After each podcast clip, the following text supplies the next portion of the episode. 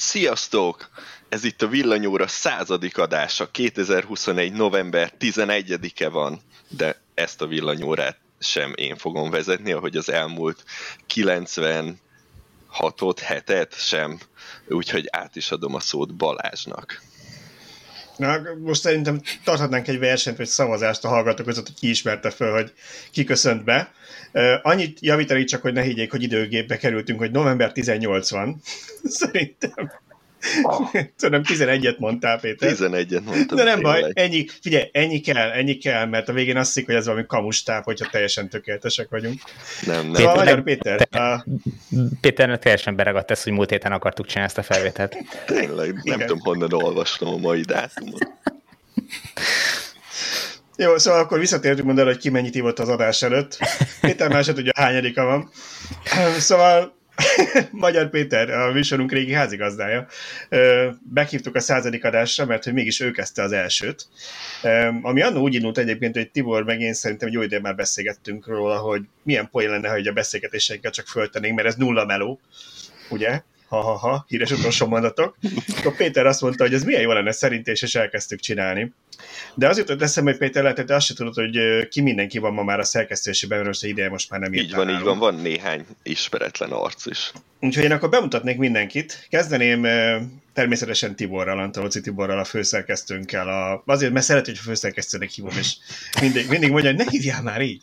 De hát ha egyszerű a, ő a, azért Godmode-nak az ura, ura, uralkodója a weboldalon, úgyhogy ő a, ő a villanyotosok.hu-nak az alapítója természetesen. Megyek sorba, hogy én látom a srácokat itt a képernyőn, úgyhogy itt van Szöcske, Szűcs Gábor, szerintem őt még azért ismered, ő elég sok mindent írt már nálunk, meg elég régóta.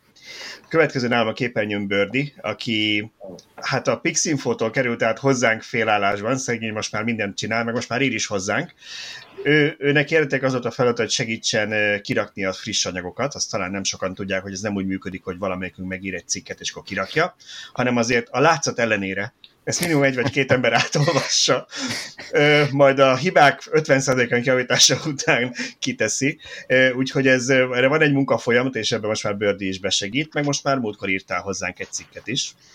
Kettő. Aztán tovább megyek, akkor itt van Zsolt, Simon Zsolt, ugye ő nagyon régóta ír az oldalunkra, általában a sok apró egymillió hír, ami nekem két napba telne, azt ő megírja fél órát, úgyhogy nagyon sokat olvashatok tőle, illetve hát a színfalak mögött ő a másik főszereplő, aki kiszokta rakni a cikkeinket, meg átolvassa. És természetesen itt van Pap László, doktor Pap László, csak hogy ő is utáljon, hogy kiraktam a doktort, aki pedig az energetikai cikkeinkért szokott felelni, úgyhogy vele lehet jókat vitatkozni az atomerőművekről és egyéb más erőművekről és áramtermési formákról az oldalon. Úgyhogy ez jelenleg a stáb, én pedig Bíró Balázs vagyok, ha ezt nem mondtam volna, én pedig szerintem most már több mint négy éve, talán négy éve írok itt Tibornál. És most már villanyautós. Hát most már villanyautós. Pont ezen gondolkodtam, hallott, hogy két éve, amikor elindult a, a műsor, megpróbáltam összeszedni, mi mindennel foglalkoztunk, és az jutott eszembe, hogy ez a dolog, hogy mi mindennel foglalkoztunk, de várják, két éve én egy olajcégnél dolgoztam. Hú, most már ki szabad 17, mondani. Ki szabad, most már mindent kiszabad. Egy 17 éves benzines autóval jártam. nem is tudom, hogy minden volt még, ami, ami ilyen teljesen abszurd, hogyha most így belegondolok, hogy mennyit téptünk előre, és hát századással korábban voltunk. Századás megért már a podcast. Igen, és tegyük hozzá, hogy halvány fogalmunk nem volt, hogy hogy kell egyáltalán hangfelvételeket csinálni, vagy egy podcast föl, podcastot fölvenni, úgyhogy hát az, én belehallgattam néhány első adásba, az első adások némelyikébe, de hát katasztrófa, amit ott produkáltunk technikailag. Most az, hogy tartalmilag milyen volt, az egy dolog, valószínűleg nem lehetett annyira rossz, mert azért viszonylag sokan meghallgatták, és utána nem iratkoztak le, hanem, hanem jöttek tovább, de, de hát hogy mondjam, hangminőség terén elég sok kihívással küzdött a adásunk. Igen, annyit talán elmondhatunk, hogy lehet, hogy ez rohadt egyszerűnek tűnik. Hát mi is azt hittük, hogy szoktunk el jókat beszélgetni, vegyük már föl, tegyük ki, ezen kis plusz szórakoztató lesz akkor a hallgatóknak, aztán rájöttünk, hogy hát akkor tegyük ki YouTube-ra is, mert hát ha valaki nézni is a fejünket közben, vagy csak azt jobban szereti a YouTube-ot hallgatni, mint mondjuk egy podcastot hallgatni a más appon. De hát azért ez messze nem ennyire egyszerű, és hogyha valaki így a céges meetingek és kólok világában azt hisz, hogy hát erre vannak appok, igen, vannak, csak ez úgy szokott történni, hogy mindannyian az internet szolgáltatón kezében vagyunk, és abban a pillanatban, hogy valamelyik egy picit szakad, picit elcsúszik, már borul minden, és akkor utána jön a kétnapos vágás, hogy megmentsük, ami menthető. Úgyhogy szerintem itt a legnagyobb előlépés az pár hete, nem is tudom hány, hány hete kezdtük használni a mostani megoldást, Tibor, amit te találtál, de ez lényegesen egyszerűsítette a méretünket is, meg szerintem a hallgatók, nézők is látják, hogy jobb a hang és képminőség. Meg ez jobbnak tűnik, mint élőben, mert ott élőben azzal szívtunk, hogy, hogy ne vízhangozzon. Ott volt az asztalon, emlékszem, három mikrofont így, így letettünk, és az egyik mikrofon belehallotta a másiknak a hangjába, és ezzel egy csomó szívás volt.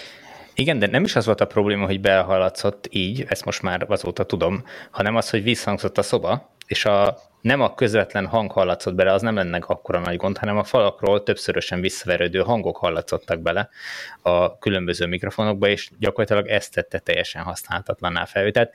De egyébként volt az elején egy nagyon jó applikációnk, ami, ami pont akkor volt ilyen beta induló verzióban, amikor mi ezt az egészet elkezdtük. Azt én letöltöttem a Macintosra, meg elő is fizettünk, meg mit tudom, tehát hogy az, az egy viszonylag jó applikáció volt, csak hát azért voltak vele olyanok, hogy az adás felénél vettük észre, hogy hát, hát ezek a hullámok, amik a hangokat kellene, hogy mutassák, hogy működik a felvétel, azok éppen nem mozognak sehova, úgyhogy hát akkor hallgassuk vissza, mellett, hogy semmit nem vettünk fel az előző fél órából, és akkor visszahallgattuk, hú, megvan a fél óra, tök jó, na, akkor folytassuk, na és a második fél órát már nem rögzítette. Úgyhogy ezt csinálhattuk tényleg. Igen, azért volt, volt egy paradás, amit, amit, amit újra vettünk, hála Istennek ez nem volt sok, meg hát volt ugye az emlékezetes boros pincés adásunk, ami egyébként most minden viccet félretéve az egy nagyon ötlet volt, hogy elmegyünk, külső helyszíne nagyon pöpec, csak hát ott ezt fölvenni egy rémálom volt, mind technikailag, mind utána vágásilag, és aztán volt nekünk Abdán az egyik villanyítós találkozón egy élő fellépésünk, és gondoltuk, hogy hát akkor vegyük fel ott a közönség előtt a, a podcastot. Mert hogy ott jó, az... jó hangtechnika van, amire Milyen jó lesz, persze. És akkor rájön az ember, hogy ha így ezt egy darabig csinálja, hogy miért van azt, hogy a Top Gear-en egy 100 fős stáb dolgozik, és két millió dollárba kerül egy adásnak a felvétele. De ha már a Top Gear-t említetted, akkor most promózzuk meg legújabb videónkat is egy kicsit így szokatlanul az adás elején. Összehasonlítottunk három kis autót, mindenki nézze meg, mert olyan jó lett, mint a Top Gear. Új, mert láttam, van benne egy nagyon Mondta kiváló jelenet, amikor itt Tibor beletúr a hajába. Az, az, az a csúcspontja. Az, amikor megyünk a kocsihoz, és észreveszünk, hogy, hogy tele van matricázva? Az, az. Igen, egyébként az, az nem tudom, az úgy történt, hogy feldobtunk egy pénzérmét, hogy Szöcskeim vagy Tibor tudjon bele a hajába, és Tibor nyert. Mondjuk ezt szerintem pénzérme nélkül is el lehetett volna dönteni, de hát ti tudjátok. De hogy jó legyen, csináltuk, azt megcsináltuk, vagy három-négyszer azt a jelentet, úgyhogy ezért lett ilyen. De várjatok, ezt legalább lassított felvételben? Még nem láttam a videót. Igen, igen, kicsit be Az ilyen Armageddon Bruce Willis-ék sétálnak a, a szerőre felé stílusban lett felvéve. Ha már kulisszatitkok, a, a legdurvább a gyorsulásos négy másodperces jelenet, mert azt legalább két órán keresztül forgattuk. Igen, az és emberek már... nem tudják, hogy egy-egy ilyen adásban mennyi, mennyi munka van. Hát az egy komplet nap volt, és ugye azt nem is mi vettük fel, talán ez lett ennyire jó, mert ugye nekünk ott szerencsére csak a kamera előtt kellett ugrálni, ugye volt egy profi videóstáb, akivel ilyen szoktunk dolgozni, és ezt ők vették fel, illetve ők vágták meg. Úgyhogy szerintem annak is betudható, hogy az, az átlag fölötti minőség. Abszolút, tehát ezt, ezt mi saját magunk úgy, hogy szerepeljünk is benne nem tudjuk megcsinálni. Tehát ez, ez annyi minden kellett, hogy összejöjjön, meg, meg annyi különböző kamera, meg, meg minden technikára, hangra odafigyelni, ez képtelenség csak úgy saját magunk megcsinálni. Úgyhogy, um... Na de térjünk vissza a villanyórára, ebből is látszik, hogy mennyire jók vagyunk, akkor is a saját magunk vesszük föl. Itt végül talán annyit elárulhatunk, hogy ha valaki podcastet akar csinálni, vagy hasonló felvételt, hogy az tűnik a legjobb megoldásnak, ha mindenkinek a saját eszköze helyben rögzít, itt csak arra kell figyelni, hogy legyen elég szabad hely. Mármint és, úgy helyben, hogy otthon, és ezt virtuálisan csinálják. Igen. Így van, és legyen egy olyan csatorna, ami viszont nagyon kés, kevés késletetéssel tudja a hangot továbbítani, tehát hogy ne egymás szavába vágva beszélgessünk, hanem úgy, mintha egy szobában ülnénk. Ez most ezzel a felülettel, amit használunk, teljesen jól megvalósul. Több ilyen is van, nem feltétlenül biztos, hogy kell reklámozni ezt, amit mi használunk. Érdemes ezeket kipróbálgatni. De ha szeretnének fizetni, szívesen reklámozzuk.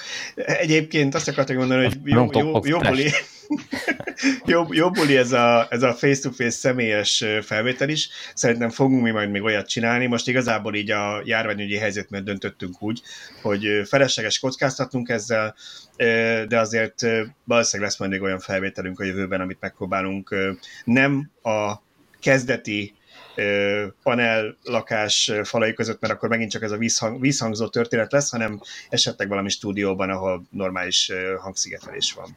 Én nem hiszem, hogy német Ági abba belemegy, hogy a jövő évi abda, abdai találkozón ne legyen újra egy helyi felvétel, tehát addigra össze kell kapni magunkat technikailag. Az, Valamit. az hagyadik lesz most úgy kiszámolva olyan 130 körül. Hát igen. De ha van a hallgatók között olyan, és tudom egyébként, hogy van, mert már beszéltünk ilyen emberre, van olyan, aki, aki profi hangmérnök, és, és nagyon szeretne nekünk ebbe segíteni, egy-egy ilyen élő fellépésen, ígérjük, nem viszik túlzásba, mert azért ez nekünk is plusz meló, meg össze kell koordinálni, hogy ott legyünk, de egy ilyen abda, abdaszerű történeten, ha akarnak nekünk segíteni, akkor azt valószínűleg a hallgatók is értékelni fogják, mert akkor nem csak mi bénázunk, hanem valaki, aki ért hozzá, ő veszi. Ez, ez tök jó. jó a csalánt, amivel egymást verjük, már nem csak szerkesztőségen belül, hanem a hallgatók felé is. Tovább használni. Igen. Figyelj, ez a, ez a crowdsourcing, nem? Na jó, beszéljünk kicsit arról, hogy, hogy mik is voltak 2019-ben, 2019. október 27-én indult az első adásunk, és én arra gondoltam, hogy beszéljünk egy kicsit arról, hogy mik voltak akkoriban a témák az oldalunkon, nem csak abban az adásban. Megnéztem, hogy októberben mik voltak a cikkeink. Úgy gondoltam, hogy egy kicsit poénos lenne ezt így behozni, hogy milyen hírekről beszéltünk, mi most erről a véleményetek, abból mi lett, amiről beszéltünk. De azért azt is megnéztem, hogy az oldal egyébként mennyit fejlődött, mert 2019. októberében 120 cikkünk jelent meg, ez idén októberben több mint 200 volt, és több mint kétszer annyi olvasónk volt, mint két évvel ezelőtt, úgyhogy ezúttal is köszönjük mindenkinek, aki követ minket és segít az oldal növekedésében. Szóval 2019 hát ez, ez október. Nektek köszönhető, ti írjátok a rengeteg szuper tartalmat, úgyhogy az olvasók nevében is köszönöm. Igazából csak ki akartam provokálni egy kicsit itt nyilvánosan dicsér minket, de akkor ez sikerült. Köszi. Sikerült. Meg nem Szóval, Beszélgessünk a 19 októberi témákról, korlátozások a budapesti West Endben, és én itt nem is a West End, ez a töltésre vonatkozó természetesen, ez még nem a Covid volt itt még, a, ez ugye október. kell tenni. 19 október, és itt a Covid az még sehol, ugye az, az pár hónappal később jött, úgyhogy talán nem gondunk az ott szerintem, én úgy emlékszem ezeken a West Endes dolgokon, ha kim voltam, hogy ott rohadt hideg volt mindig a park, az egy nyílt parkolóház, és én majd mindig télen jutottam oda ki, és mindig hideg volt. Szóval, szóval a West Endben korlátozásokat vezettek be a töltésben, valószínűleg azért, mert volt egy pár ember, aki visszaért azzal, hogy ingyen lehetett tölteni. És volt még egy kapcsolódó hírünk abban a hónapban, hogy a töltőtelepítés szabályait szerintem pont te Tibor sorra vetted, hogy áruházakra milyen szabályok vonatkoznak, és hogy akár 100 milliós bírság is lehet, hogyha valaki nem épít annyi töltőt ki az áruházához, bizonyos négyzetméter, meg lélekszám, meg egyéb paraméterek szerint, amennyit kellene. A rövid kérdésem az, hogy ez hogy változott, a hosszú az pedig az, hogy szerintetek lesz ez jó. Tibor, te írtad annó ezt a cikket, mi a véleményed? Lett ebből valami? Most konkrétan, azok... konkrétan nem emlékszem, a, a, melyik cikk is volt ez, de hát ugye a, a legfontosabb szabályozás ebben a kérdésben az OTÉK rendelet, a településrendezési rendelet, amiben megvan szabva, hogy a parkolóknak, meg bevásárlóközpontoknak, illetve a napi fogyasztási cikkeket árusító üzleteknek a parkolóiba mennyi töltőt kell telepíteni. Ez egyébként amikor ezt kitalálták, akkor egy enyhén túlzó dolog volt, de szépen gyakorlatilag az idővel az autóállomány utolérte ezt az előírást, és most már, hogyha tényleg léteznének ezek a töltők, akkor nem lenne akkora túlzás. Rámutattál a lényegre, én 2019-ben nem gondoltam, hogy még két év múlva sem felelnek meg majd az áruházak. Igen. Tisztelet a kivételnek, mert vannak, akik igen, vannak, akik igyekeznek és olyan látványosan elmaradnak. Érdekes módon olyanokat is látok, hogy egy áruház nagyon igyekszik, rengeteg városban megfelel, és bizonyos város, nem tudom, hogy ott valami bérlemény, vagy akármilyen mm, jogi, akármi dolog lehet a háttérben, de ott egyszerűen nincs semmilyen előrelépés az adott áruháznál sem, viszont van, aki még csak most kezdett elkezdeni foglalkozni a problémával. Igen, annyit, Igen. annyit azért tegyünk hozzá, aki, aki nem ismeri ennyire ezt a szabályozást, bár én sem tudom felidézni, de hogy maga az elv az az, hogy ahogy az évek mennek előre, le van fektetve, hogy melyik évben talán ezt Tibor pontosabban tudja, ha még emlékszik, mint én. Melyik évben, milyen lélekszámú településen és hány négyzetméteres bolt terület fölött kötelező a parkolóhelyek, a bolt parkolóhelyek hány százalékán elektromos töltőt kiépíteni, ugye? Így Igen, ez alapvetően, alapvetően jól ki van találva, nincs ezzel gond. Nyilván látszik, hogy nem akartak túl sokat ezen gondolkodni, akartak egy relatív egyszerű, hát most, hogy ez mennyire egyszerű, mennyire nem, de végül is követhető és, és jó betartatható szabály lenne. De, de a probléma az, hogy nincs szankció rendelve a be nem tartáshoz, és nincs kijelölve olyan hatóság, amelynek, amelynek feladata ezt ellenőrizni. Én többször neki futottam ennek, hogy, hogy kinek kellene a helyi jegyzőnek, a nem tudom, kormányhivatalnak, bárkinek ellenőrizni, hogy ki tartja be és ki nem tartja be ezeket a szabályokat. Gyakorlatilag a, az adott üzemeltetőnek a lelkiismeretén múlik az, hogy ő betartja ezt a szabályokat, vagy ezt a szabályt, vagy nem tartja be ezt a szabályt. Nagyon sokan nagyon lelkiismeretesen betartják, sőt, egy kicsit előre is mennek, nekik nagyon köszönjük, hogy támogatják az elektromobilitást. Szerintem ők, ők már rájöttek, hogy gyakorlatilag ők ezzel nyernek, hogy ők lesznek a jövő üzemanyagtöltő állomásai, még ha kicsiben is. Igazából relatíve keveset kell tegyenek ezért, miután letelepítik, utána ez nem kér enni, hogyha ha, ha ügyesen találják ki a rendszert. Nyilván ebben még azért vannak csiszolnivalók, de, de összességében ezt lehet nagyon jól csinálni.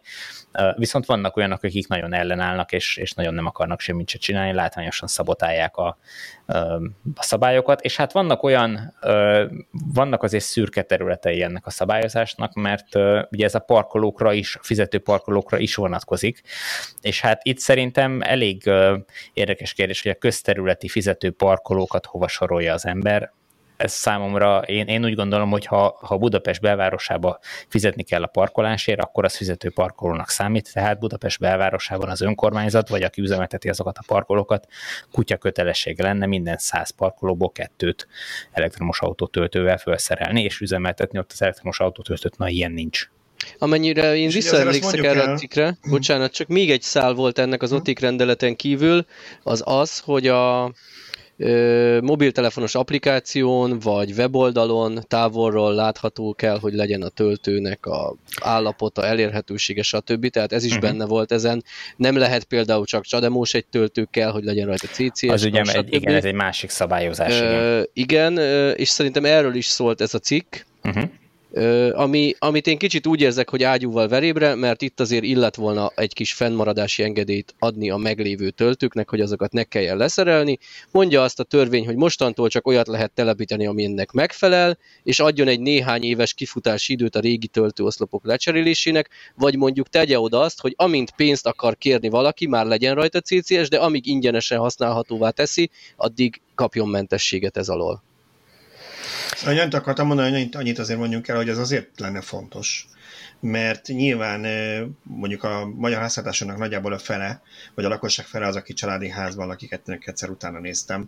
Nyilván ez arány, ez más városokban, más vidéken természetesen, de ez, ez átlagban 50 valamennyi százalék volt.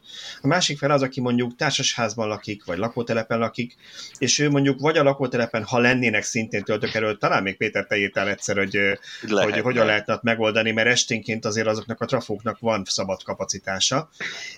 Tehát lehetne ott is is töltő, de mondjuk nekik jó az, és itt egyébként pont szerintem Zsolt, veled beszélgettünk egyszer erről, hogy ha te elektromos autót vennél, és te is, ha jól tudom, Budapesten nem, nem családi házban laksz, hanem, hanem társasházban, vagy, vagy valami hasonló képződményben. Szóval neked is az lenne fontos, hogyha mondjuk elmész bevásárolni, ott tudja tölteni, mert anélkül az utcán lévő pár töltő szemezgetnél te is, és azért elég rizikos egy full villanyos autót bevállalni. Egyébként ebből a szempontból nem rosszak ezek a bevásárlóközpontokhoz telepített töltők. Én ugye vidéken sokszor járok hódmezővásárhelyre, én odavalósi vagyok, és ott a, a hótói városrész, ahol a legnagyobb lakótelep található, ott van egy Lidl, ott van egy Spár, nem Spár, egy Tesco, illetve ott van az Elmobinak a sportsaroknál telepített töltője, tehát sétatávolságon belül, tehát egy ilyen 300 méteres átmérőjű körön belül, ahol a, ahol a házak vannak, tehát a, a lakótelep három sarkában van elektromos autótöltő, a Tesco-nál több is. Tehát az ott lakók például, akik azokban a társasházakban laknak, egészen könnyedén át tudnának állni, vagy legalábbis közülük viszonylag sokan át tudnának állni elektromos autó használatra. Ennek ellenére én azt látom, hogy amikor uh, hódmezővásárhelyre megyek, akkor az MOI-s töltőt azt szinte minden alkalommal újra kell indítassam, mert uh, azt rajtam kívül gyakorlatilag senki nem használja. Na jó, szóval ez az egyik témánk. Próbálok olyat választani, amihez többen hozzá tudnak szólni, mert szerintem az egyik sláger témánk a Dacia volt már 2019-ben is. Azt hittem a vissza. Hát az mindig, az egy örök, az egy örök zöld, azt, azt most hagyjuk is. De nem, de tényleg akkoriban volt, hogy így ugye nagyon felajzott mindenkit, hogy láttuk ezt a kínai villanyautót Renault emblémával, hú, ezt elhoznak Európába, és 3 millió forintba kerülne, sőt fizetnének érte, hogy elvigyük, milyen jó lenne. Aztán ugye akkor jelentek meg 19. októberében pont az első érek, hogy igen, eljön, és Dacia logóval és Dacia néven fogják itt forgalmazni. Én úgy érzem, hogy akkoriban az olvasóinak kicsit írásak voltak az elvárásai az árazással kapcsolatban, úgyhogy nem kellett sokat várnunk, mi már ugye teszteltük is, de végül megjött a Dacia Spring. Igen, úgy látom, pont te írtad Balázs a, a tesztet erről a, az autóról. Nekem, Tiborral közösen teszteltük, igen. Nekem van, van egy ismerősöm, aki, aki komolyan fontolgatta, hogy, hogy vesz egy ilyet, elment tesztvezetni, és végül, végül egy elp lett belőle, úgyhogy az ő, ő tetszését nem, nem nyert el és új autót vett az EAP, és új igen, volt? Igen, igen, új, uh-huh. tehát új, a, megcsípte az állami támogatást, de most nem akarom elvinni a témát ebbe az irányba, maradjunk a Springnél. Nem, egyébként érdekes ilyen szempontból a Spring szerintem, hogy az ő kb. 6,5 milliós árából a 2,5 milliós állami támogatás az nagyon sokat számít, tehát egy 10 milliós autónál a szintén ugyanakkor összeg az jóval kisebb arányt képvisel. Úgyhogy igen, állami támogatással nincs annyira távol szerintem az akkori elvárásoktól, hogy körülbelül 3 millióért megvehető lesz, hisz ennyit drágultak is két év alatt az autók, tehát az akkori 3 millió az most majdnem megfelel a jelenlegi négynek, illetve hát a román állami támogatással 3 millió alatt hazavihető ez az autó, tehát hm. De szerintetek beváltotta a Spring azokat a reményeket, amit 2019-ben így az olvasói, meg talán mi is kicsit tápláltunk iránt, ami a vélemény? Szerintem megtalálta a közönségét, tehát bármennyire is, hogy mondjam, én szkeptikus vagyok azzal szemben, amikor, amikor sokan várják az ilyen olcsó kis autókat, mert amikor találkoznak velük, akkor, akkor viszont kiderül, hogy hát nem pont ugyanazt nyújtja, mint amit ők elvárnak a, ezért a pénzért, de van az a kör, aki tényleg csak praktikus autóra vágyik, és nem akar túl sok pénzt tartani autóban, nekik ez egy, szerintem egy tökéletes autó. Tehát én, én azt mondom, hogy sokan fanyarogtak, hogy ó, hát nem gyorsul, meg mit tudom én, minek? a, rengeteg ilyen autó van, ami soha az életben nem hajt fel autópályára, hanem, hanem vidéken, városban vagy országúton használják, vagy akár Budapesten. Nem, nem autópályázása van az autó, ha nagyon muszáj, akkor nyilván el lehet vele menni vidékre, nem lehetetlen, nem kell tőle Model 3-as gyorsulást várni, nem arra készült, és nem, nem az az árkategória. Én annyival egészíteném ki, hogy sokan leírták előre ezeket a kis autókat, hogy ki fog 6 millió forintért venni egy, egy ilyen viszonylag kicsi, meg kis hatótávolságú autót, és azért ahhoz képest pedig van rá kereslet. Hát, ez a fajta károgás, ez nem jött be. Hát igen, négy óra alatt elkapkodták a magyar kvótát annak idején. Igen, itt, itt nem a hatótával van szerintem a, a baj, hanem, hanem azzal, hogy, hogy puritán és az autó, és viszonylag el vagyunk kényeztetve autóterén, hogyha ha az ember körülnéz, hogy mondjuk uh, 4 millióért lehet kapni egy tizenéves uh, fullos Mercedes-t vagy BMW-t, akkor, akkor hát miért, miért legyek olyan hülye, hogy egy fapados uh, Dacia-t vegyek? Tehát még egy drága, úgy gondolod? Nem, nem, csak hogy mások az elvárások, tehát hogy torzak, nagyon torzak az elvárásaink az a autó, használt autópiac miatt igen, ugyanakkor azt nem teszi mellé, aki így gondolkodik, hogy azt a tíz éves Mercedes fel is kell tudni tartani, ugye? Hát pontosan, így van. De nekem pont azt tetszettek a Springben, hogy ügyesen vágták meg a dolgokat benne. Tehát nyilván csomó dolognál ki kell találni, hogy most akkor mi fér bele a büdzsébe, mi nem. És nem hülyeségekre költöttek, csomó dolog egyszerű, viszont működik, láss például a Navi, uh-huh. fapad, egyszerű, mint a fajék, de működik, és nem lassan bútol fel, Igen. és használható. Tehát csomó dolgot okosan, okosan oldottak meg benne szerintem. Igen, és praktikus, jól működő megoldásokat, a, a zárszerkezet, a kilincs, nem tudom, tehát minden ilyen, ami, amit nem kell túl bonyolítani, ezt nem bonyolítottak benne túl, és így tudott relatíve olcsó maradni. Ugye, mint azt már látjuk, hogy ma már ez számít olcsónak, mert annyira erősödik a forintunk, hogy ez ilyen igen, az akkori elvárásokhoz hozzá kell tenni, hogy most milyen kis autók vannak, és azokat mennyiért lehet. Tehát, hogy annyiért már semmilyen benzines kis autót se lehet venni, mint amennyire akkor villanyautót vizionáltak az emberek. Tehát, hogy ha Igen. így nézzük, akkor végül is az ára a helyére került, csak minden másnak így elszállt. Behoznék ide még egy témát, akkor még az utolsó ilyen 19-es, amit kiszúrtam, és Mindjárt mondom, hogy amit, amit el fog mondani, arról picit el akarok vonatkoztatni, mert nem közvetlenül a Tesláról szeretnék beszélni, mert biztos beszélünk arról is, ha valaki bedobja, nem én leszek. De volt egy olyan hírünk 2019. októberében, hogy a Tesla Model 3-ra cseréli a teljes Prius flottáját egy taxitársaság.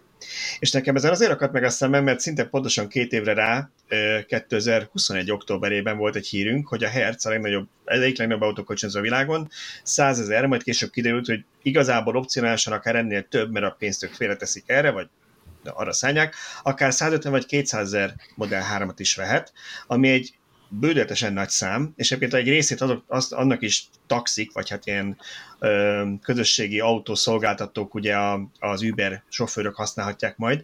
Szóval, hogy ez egy nagyon érdekes dinamika, hogy ami nekem abszolút logikus, hogy egy elektromos autó minél többet használják, van ebben visszahozza az árát, meg az árkülönbözetet, és ha nagyon sokat használt, pár év után már pénzt termel neked a benzineshez képest, hogy én azt várnám, hogy sok ilyen szolgáltató ezt meg fogja lépni, Na és hogy hol akarok elvonatkoztatni, hogy ugye Magyarországon is nagyon sok, főleg Budapesten nagyon sok ilyen autó megosztót tudunk, akik egyre több és több elektromos autót tartanak a flottáikban, és nagyon sok ember itt tapasztalja meg először, ugye neki van egy benzinese, vagy BKV-zik, és akkor egyszer elvisz mondjuk egy gringót, vagy elvisz egy limót, vagy egy, nem is tudom, van ez a BMW sharing, már annyi van, nem is tudom őket követni, főleg, mert nem élek Pesten, de hogy, de hogy a lényeg az, hogy, hogy itt találkoznak először ezek az autókkal, és általában, amit nekem mondanak, az tök pozitív tapasztalat és ami friss fejlemény, most nem azért, hogy reklámozzuk őket, de szerintem egy nagyon-nagyon jó dolog, hogy most már dobozos autó is van elektromosba, amit lehet bérelni, hogyha ha bármit haza kell vinni, most nem kell megkérjek senki mást, hogy,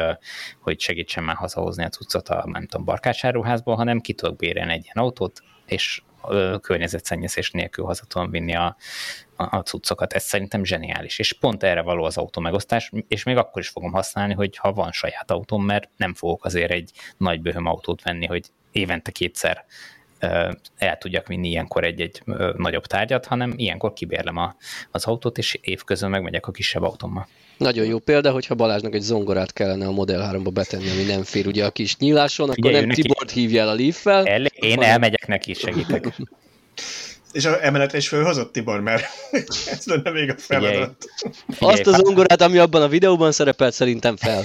Azt igen, de az igen, az nem egy olyan rendes nagy zongora De ugye ez annyira igaz itt az autó megosztókról, hogy konkrétan én is pont így találkoztam először az elektromos autókkal, úgyhogy így beültem és vezettem, és az egy ilyen gringós app volt, és meg igazából nem csak, a, nem csak az elektromos autókkal, hanem mint új autó, és annyira hihetetlen volt, hogy most, most megfogom, ez, kinyitom az applikációval, beülök, és egy új autó, úristen, ez nagyon sok millió forint, és beülök, és én, én vezethetem, úgyhogy ez nagyon jó volt, de ami, ami ugye utána jön, hogy megnyomod a, megnyomod a gázpedált, és gyorsul, mint az állat, szerintem az, az nagyon sok embert így meglep elsőre, és akkor így felnyílik a szeme, hogy ú, uh, hát ilyet tud az elektromos autó, hát akkor, akkor miről beszélünk? Ez az abszolút kapudrok szerintem is.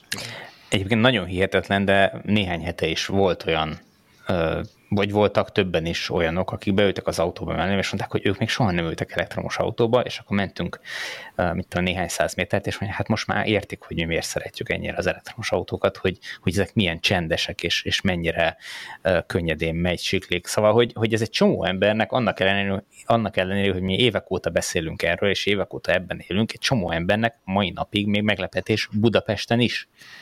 Rengeteg olyan kommentelünk van, aki meggyőződéssel kommentel az elektromos autók ellen, de szerintem soha az életbe egy métert nem ment ilyennel. Igen. Pont az jutott eszembe, mert nagyon ritkán követem ezt a mazoista szokást, hogy fölnézek Facebookra. Ma megtettem, soha többet. És, és nem az, ugye sose az zavar az embert, hogy valakinek más véleménye van, mert hát szeretjük mi is megvitatni a dolgokat az olvasókkal, csak amit te is mondasz, Szöcske, hogy meggyőződéssel érvel olyan dolgokkal, meg kommentel, ami egyértelmű, hogy még soha nem ült elektromos autóban. De még nem azt jelenti, az elektromos autó mindenben, mindig, minden másnál, mindenhogy a jobb.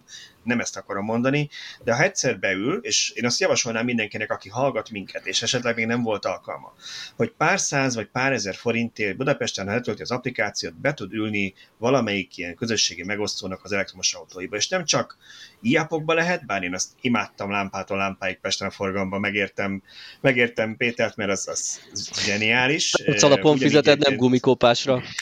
igen, ez, ez a másik, igen. De most már akár BMW i3-akat, tehát uh, prémium autókat is lehet ugyanígy kölcsönözni, ki lehet próbálni, hogy milyen lenne egy ilyen autóban ülni.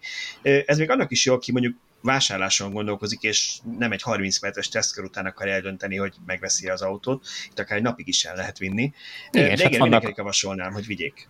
Igen, vannak komoly családi autók is, a Hyundai Kona például ott van. Igen a kínálatba, tehát hogy nem, nem feltétlen csak a kis autók. Ráadásul a kis, kisakuskon, én úgy emlékszem, azok vannak szolgálva, és én, az, én olyanba ültem hát, az egyik szolgáltatónál, ami szerintem azért is jó, mert ha valaki elmegy egy ilyen teszt vezetésre, összes szalomban mindig a fullos tesztautók vannak, nekem ez egyik szívfájdalmam, hogy forgalmazótól vagy márkaképviselőtől kérünk autót, és akkor próbálkozunk, hogy nem lehetne, hogy olyat adjanak, amit az emberek majd a támogatással megvesznek, emlékezetek, a támogatás körül próbáltunk ilyet, mert akkor meg tudnám mutatni, hogy igen, ez a felszereltsége ennek, te ezt fogod megvenni, nem az Uber Platinum olyat, ami, ami be se fér a támogatásba, meg úgyse veszik meg, de hát az összes kereskedésben, meg a képviseleteknél, a sajtónak ezeket adják, mert nyilván ezzel lehet jobb bemutatni, hogy milyen gyönyörű felnik vannak rajta, meg üvegteteje van, meg minden. Szóval, hogy ha egy ilyen van, egy, egy 39-es Kona egy autómegosztóban, akkor azt kapod, amit te meg fogsz venni, vidd el egy napra, próbáld ki, parkolj vele, nézd meg, hogy fér otthon be a garázsba,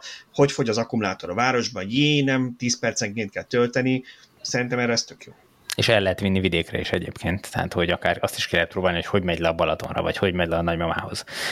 Hogy védjem meg egy kicsit a, az autókereskedőket itt, bár, bár tényleg igaz az a trend, hogy a jobb felszereltségeket adják a sajtónak, nyilván azért, hogy lenyűgözzék a, az újságírókat, de az, a állami támogatásnál egyszerűen nem tudták azt kiszámolni, nem tudták előre, hogy mi fog beleférni, és nyilván nem tudtak olyan, konkrét olyan típus berendelni előre, ami, ami belefért, és szerintem ott ez volt a legfőbb ok, hogy nem tudtak nekünk ilyeneket mutogatni annak idején. Ez egyszerűen a kiszámíthatatlanság számlájára írható leginkább. És ha megy hát mostanában kapu... kiszámíthatóbb a támogatás nincs. Abszolút nincs, így van. És ezt most üzenjük mindenkinek, aki támogatásra vár, hogy nem lesz. Tehát jövő nyárnál hamarabb biztos nem lesz, és szerintem jövő nyáron se lesz. És ahogy erről beszélgettünk már, ha valaki kivárja a jövő nyarat, addigra másfél millióval drágább lesz az autó. Tehát lehet, hogy lesz majd jövő nyáron egy másfél milliós támogatás, de akkor még mindig annyiért kap autót, mint ha most támogatás nélkül. És mikor volna. kapja meg az autóját?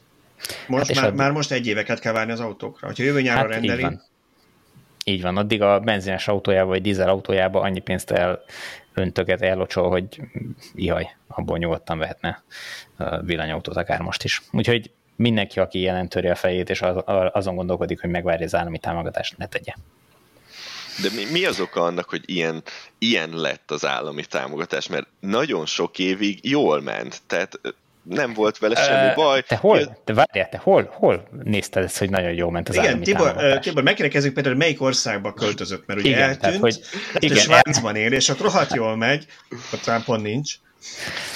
Svájciakat nem kell támogatni, de lehet, hogy igen. Tehát. De akkor arra gondolok, hogy még itt a két és fél millió előtt, amikor még csak, csak a másfél uh-huh. millió volt, és akkor aki, aki rendelt egy villanyautót, az, az pályázott és megkapta. Nem volt ez, hogy elfogy a keret, nem volt az, hogy ott kellett reggel nyolckor ülni, szóval mi történt itt? Hol, hol lett egyikből a másik?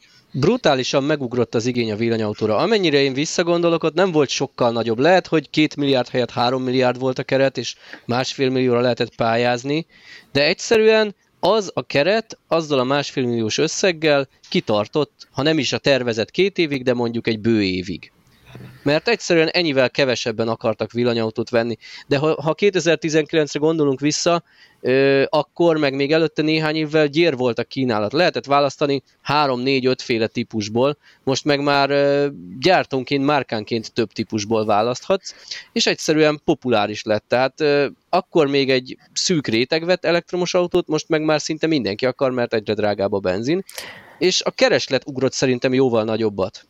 Egy kicsit más lett a szisztéma is, tehát annak idején, amikor megvetted az autót, akkor a kereskedő intézte az állami támogatást, miután te megvásároltad az autót, beadtad a papírokat, mit tudom, és akkor úgy futott végig az egész történet. Majd utána ezt megfordították, azt mondták, hogy te pályáz, és akkor utána majd megveheted az autót. Na hát ez se volt jó, mert egy csomóan nem vettek autót. Na most meg kell vedd az autót előre, és utána, amikor megnyílik a pályázati lehetőség, akkor, akkor kell pályázni, és mivel mindenki érzi, hogy ez egy szűk keret, és nem fog mindenkinek jutni, ezért mindenki 8 óra 1 perckor, amikor megnyílik ez az egész, akkor ott ül és lecsap lehet, hogy ő nem vett volna még fél évig autót, de kénytelen akkor meglépni ezt a, ezt a dolgot, és abban az egy-két percben, amíg, amíg meg lehet nyitni a weboldalt, és, és van lehetőség elindítani egy ilyen pályázatot, addig kénytelen megcsinálni, mert egyébként nem lesz. Tehát ez a rákfené ennek az egésznek. Én és ugye... megkérném Tibort, hogy ne túlozzon, mert legalább egy órán keresztül működött a pályázat. Hát figyelj, aki nem, nem egy két perc volt az. Aki nem miért, mert kinyitották a következő fél, két fordulót, Igen. tehát az lett legiga, Igen. leginkább átverve, aki augusztusban szeretett volna pályázni, vagy októberben. Hát, és többi, többi vagy is ismerek. Igen. Így, Így van, van. Aki, aki később úgy jött volna ki az, az élete, hogy, hogy később tudott volna pályázni, sajnos ez, ez elúszott. Tehát, De akkor hogy kérdezem ezt? És bocsánat, a... hogy ugye, hogy másfél millió helyett a két és fél millió forint, meg, meg azért olcsóbb autók megjelentek, mint a Dacia, meg mit tudom én, tehát ez azért rengeteg embernek ö, lehetővé tette azt, hogy, hogy akkor beugorjon egy ilyenbe. Hát gondolj bele, vehettél mondjuk 11,5 millió helyett 10 millióért egy Nissan Leaf-et, három éve, vagy vehetsz 6,5 helyett négyért egy Dacia Springet. Nyilván nem ugyanakkor a kör lő erre. Százalékban jobban hangzik sokkal a második. Igen, és egy, szóval... egy, egy teljesen más vevőkört is meg tudtak célozni ezzel. Azt, azt akartam csak kérdezni, hogy ugye, ha jól tudom, javítsatok ki, ha nem, Tibor Szöcske és én minden autózom, most már nagyképpen magamat is, de mondom, két hete autóm van. De azt kérdezem akkor, hogy kicsit összekapcsolva így a, a töltő témával, töltőtelepítés, meg a támogatás, hogy a többieknek itt a, a hívásban a szerkesztőség többi tagjának, és Péter most ebben téged is természetesen beleértelek, akinek még esetleg nincsen villanyautója, hogy mi kellene ahhoz, hogy ti villanyautót vegyetek. Jobb támogatás, több támogatás, több töltő, mi az, ami, ami titeket elmozítanak? Tényleg teljesen őszintén, mi az, ami, én nekem, bocsánat, Az nem, is nem egy kell. válasz. ne én kezdem. Nagyobb, nagyobb használt autó kínálat, kicsit barátságosabb árak. Tehát hát, hát sajnos pont nem a barátságosabb árak felé haladnak Igen, a ezt akartam én is mondani, hogy, hogy nem ez látszik most, hogy, hogy ez nagyon letörne. Inkább az sajnos az látszik megvalósulni, amit mondtam már évek óta, hogy előbb-utóbb ki fog nyílni a nyugat-európaiak szeme is a használt villanyautók kapcsán, és, és nem fogják engedni, hogy olcsón elhozzuk az ő levetett néhány éves villanyautóikat. És na, most ez látszik. Így van, mert amellett, hogy emelkedik a magyar autók ára, használt autók ára, egyre csökken a külföldről behozható kínálat. Én figyelek egy-két külföldi piacot, és megdöbbentő, hogy mennyire lecsökkent ott a kínálat most.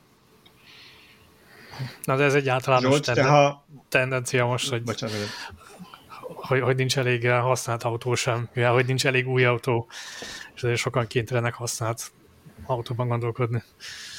Ez nyilván helyre fog állni előbb-utóbb. Hát csak ugye ez egy begyűrűző dolog, mert az, hogy most nincs elég új autó a piacon, később ezek, a, amit most újként kellene, hogy eladjanak, ezek egy kisebb kört fognak képviselni a használt autópiacon, és nem. Tehát később is szűkös lesz a használt autópiac. Lesz egy-két év járat, ami ilyen. Én, én szerintem nem, én nem osztom ezt, mert egyszerűen annyira sok hagyományos autó van még az utakon, hogy egyre nagyobb réteg szeretne majd használt villanyautót venni, és nagyon-nagyon sokára fogja ezt utolérni a kínálat.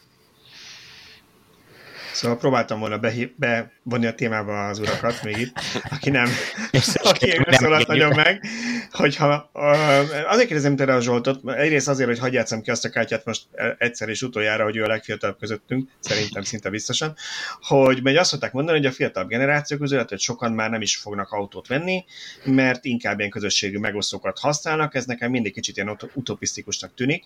De például Zsolt, te, te is úgy gondolkozol, hogy te mondjuk leginkább inkább Budapesten közösségi megosztott használsz, ha el kéne utaznod vidékre, akkor meg nem autózol, vagy oda is elvinni egy ilyet, és te nem vennél villanyautót, vagy bármilyen autót, vagy van, lenne valami olyan faktor, akár az anyagiak, akár bármi más, amit téged is meggyőzne, hogy vegyél egy villanyautót. Hát, hogy őszinte legyek, nekem jelenleg nincsen szükségem autóra. Igazából az elmúlt 26 és fél évemet én megoldottam autó nélkül, és úgy gondolom, hogy egyébként a mhm. következő jó pár évet is meg tudnám oldani, amíg mondjuk nincsen gyerekem, vagy nem szorulok arra, hogy mondjuk hosszabb távokat utazzak rendszeresen. De például ugye korábban beszéltük, hogy erre is volt példa, hogy, hogy például Csehországba utaztam rendszeresen, és akkor is tök jól bevált a, a busz, és nem hiányzott egyáltalán az autó. Nyilván, hogyha mondjuk arra kerülne sor, hogy költöznöm kell, meg ilyesmi, akkor már kényelmesebb lenne saját autóval. Budapesten én tömegközlekedést használok, nem is használtam még autómegosztót, gondolkoztam rajta már korábban, de az az igazság, hogy nekem a tömegközlekedés tökéletesen bevált eddig is. Egyébként volt egy olyan időszak, így az elmúlt egy évben mondjuk, amikor gondolkoztam én is autóvásárláson, de az az igazság, hogy én mondjuk egy milliónál többet nem költenék autóra. És így nekem, nekem nem jön szóba most elektromos autó. És ugye nyilván tudom, hogy, hogy hosszú távon, hogyha használnám, akkor behozná az árát a, a drágább elektromos autó jobban megérni, de én egyszerűen nem akarnék most annyit rákölteni. Hát meg, meg tényleg, hogyha... Ez egy teljesen védhető álláspont, tehát Nekem van olyan ismerősöm, aki szintén... generációs válasz e, volt. Nekem is van olyan ismerős, aki Budapesten, de úgy lakik, hogy ő belvárosban lakott mindig, és ott is nőtt fel, és ő is nekem évekig azt mondta, hogy neki soha nem lesz autó, mert tök felesleges. A családja is Budapesten van, tehát nem kell elmenni az anyukához, nagymamához vidékre rendszeresen hetente. E, aztán ugye náluk is jött a gyerek, és akkor kezdett el autót nézni, amikor, amikor ez hozta azt, hogy most már azért lassan kellene, mert erre arra marra fog kellene. Igen, én egyébként tisztában vagyok vele, hogy valószínűleg eljön majd az időszak az életemben, amikor szükségem lesz a saját autóra, csak egyelőre most még így nincsen tervevéve, mert nem látom azt, hogy, hogy mikor lesz ez. Nagyon sokat lehet spórolni ezzel a gondolkodásmóddal, tehát ha ezt a, azt a pénzt elteszed, amit most spórolsz, azt a havi, nem tudom, 40-50-60-100 ezer forintot, akkor nagyon szép autót fogsz tudni majd venni akkor, amikor szükséged lesz rá. Vagy, vagy kölcsönözni, ha nem akar venni addig már, nem? Igen, egyébként simán előfordulhat az, hogy, hogy a későbbiekben sem feltétlen kell, mert hogyha jön, a, az, jön az önvezető autó, akkor, akkor meg minek tartani a, a, az autót, hogyha a robotaxit tud az ember hívni.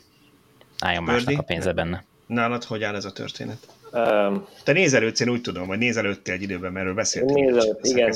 Már nyáron nagyon nézelődtem. Alapvetően az én preferenciám az, az inkább a távolabbi utazgatásokra való használat, mert, mert nem kell munkába járnom naponta, és ebből adódóan nyilván a napi használat is kiesik.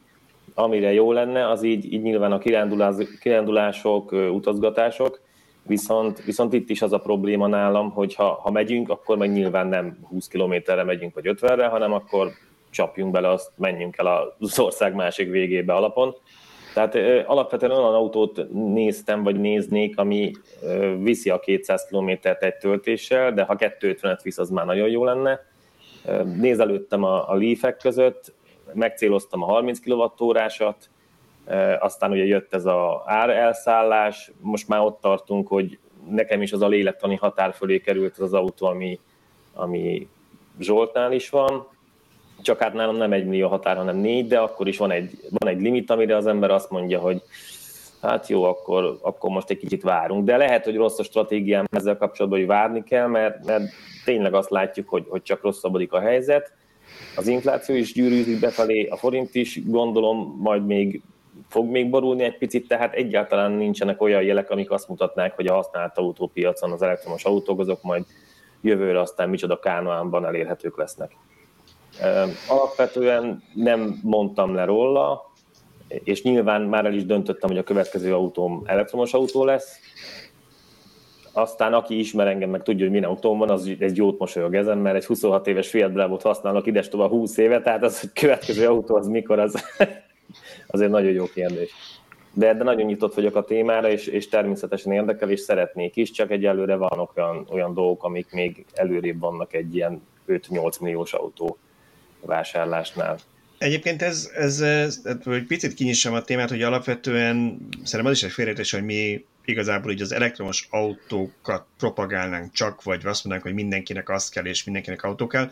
Nyilván nem, tehát én is, amikor Budapesten laktam, én ezt már párszor szerint is elmondtam, én minden nap tömegközlekedtem munkába, Dél-Budáról, Észak Pestre, azt is meg lehetett oldani, metró, metró, meg hetes busz, és én akkor autóztam, amikor hosszabb útra kellett menni, vagy amikor valami nehéz tárgyat kellett vinni, de olyan is volt, hogy elmentem melóba tömegközlekedéssel, rájöttem, hogy fenegye meg, elfejtettem, hogy egy tortát kéne vinnem egy születésnapra hazafelé, azt mégsem akarom buszon vinni, akkor elkötöttem egy ilyen közösségi autókölcsönzőt, azzal mentem el a cukrászdába, tehát teljesen tud ez jól működni, és többek között ezért volt nekem is viszonylag régi a, a benzines autó, mert azt hétvégén használtam.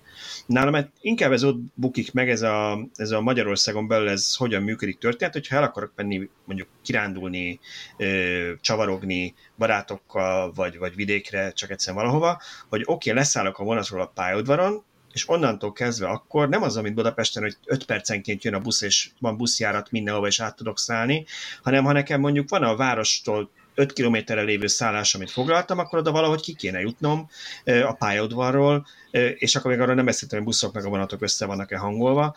Tehát valószínűleg itt kellene még fejleszteni, és igen, akkor azzal is kellene fejleszteni, hogy elektromos buszok, mi ugye jönnek Magyarországra is most már úgy tudom, meg, meg a vonatok is ugye ne dízelek legyenek, hanem azok is elektromosak legyenek, tehát itt is mi azt támogatjuk szerintem, meg néha írunk is ilyen cikkeket, hogy legyenek azok is környezetbarát járművek. Ez biztos, hogy erre a legnehezebb elektromos autót választani még ma is, illetve hát kedvező áron még ma is, amire Balázsnak meg Bördinek is kellene, hogy nem megyek minden nap 10 kilométert, viszonylag ritkán megyek, de akkor hosszú távra. Na, ez az, amire a, a belépő árkategória, nem tudom, a két-három milliótól induló autók nem alkalmasak. Igen, ez nagyon el, fájdalmasan. Elég messze van, és én, én is ide tudnék kapcsolódni. Azt hittem nem fog tudni senki nagyobbat mondani, de Birdinek sikerült itt autó életkorra, hogy ki, ki mit használ.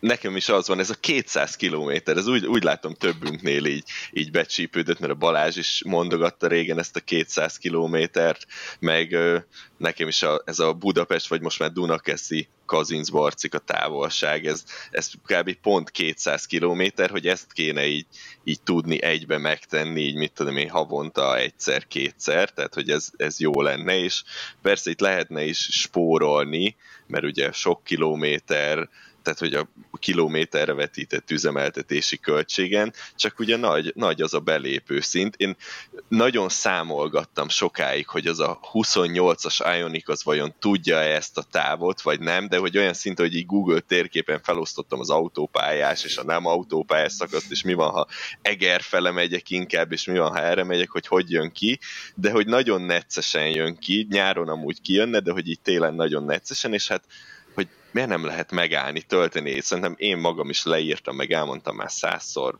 embereknek, hogy, hogy hát meg kell állni, tölteni, 15 perc töltés simán, simán megvan, csak az van, hogy most még három, három éves a kislányom, és mindig arra játszunk, hogyha megyünk, megyünk barcikára, hogy az alvás időben, és hogy egybe végig aludja, igen, végig aludja, és hogyha a közepén én megállok tölteni, akkor ott biztos, hogy fel kell, és akkor utána...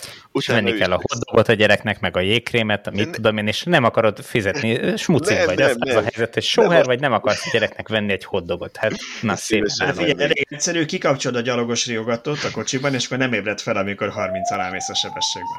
Mert nekem egyébként azt látom, a kutyánál, hogy hozzak el nagyon prozai példát, a kutyában valahogy bele lett így drillezve, hogyha ő autóval megy, annak jó vége nincs, mert akkor állatolosnak kötünk ki, és ezért, hogyha megállunk az autóval, ez volt mindig, akkor elkezdett ugatni. Na most amióta a villanyautó van, ha el, elvittem oltatni a kutyát, és amikor elmentünk oltani, meg se szólalt, amikor megálltunk, mert szerintem szerencsére észre sem vettem, megálltunk, mert nem volt az, hogy jár a motor, megáll a motor, amit ő hallott.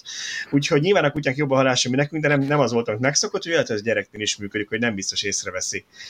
Vérjeltek szerintem egy, egy 39-es konát, a, az, hogy viszonylag nagyobb akkor így a közösségi megosztókban, és egyszer próbáljátok ki, hogy elmenni. Ki kell próbálni. A másik meg, hogy te, na, e, erre, erre a távra kéne, de amúgy megyünk sok rövidet is itt a városban, meg Budapestre járni, arra tökre, tökre elég lenne valami kisebb. Nézegetem mindig a, ugye a hármas a, a C0 és társait, és, és az meg tényleg az is pont úgy a lélektani határ felett van, hogy három és fél millióért venni abból egy jót, amikor, amikor ez az autó, amivel járok, amúgy egy 20 egy éves régi Swift, ez hát jó, ha ér 500 ezeret, de inkább, inkább most lehet, hogy leugatnak, hogy van az kettő is, szóval, szóval ilyen, ilyen pár száz, amikor beteszem a telefonom a tartóba, akkor megduplázom az árát, tehát hogy, hogy nagyon fura innen, innen autót venni, és innen olyan autót venni, mert most erre a barcik a tábra, most milyen autót vegyek, hát nem akarok egy kicsit, akkor kéne nekem még egy nagy családi autó, akkor még az ugye árba valószínűleg benzines lenne, bla bla, és akkor mellé még, egy, még akkor venni kéne egy kis villanyautót, szóval rögtön elköltöttem 10 millió forintot, meg még a itthoni töltést egy kicsit, kicsit megpimpelni, hogy szép legyen, szóval nem, nem egyszerű ez így, így pénzügyileg, nem csak a, annak az autónak az, az ára van, hogy most veszek egy valamilyen autót, hanem így, így a lépcsőzetesen ki kell építeni a dolgot, és ez, ez ebből a helyzetből nagyon nehéz. Szerintem kettőtöknek, Bördinek és Péternek is a 28-as Ioniq az tényleg az lenne az alsó határ, én meg ennek ugye nagy kedvelője vagyok a típusnak. Professzora, mint, nem kedvel, Mint köztudott. És az a baj ezzel, hogy itt megint a használt autóárakat lehet felhozni, hogy amikor én a Ioniqot Niro-ra cseréltem, akkor ilyen 6 millió körül ingott az a belépő kategória, hogy annál olcsóbban csak még az ilyen nagyon sokat futott taxik mentek, de mindenki azt várta, hogy hm, nem sokára lesz az 5-5 fél is, hát helyette 6 fél hét lett.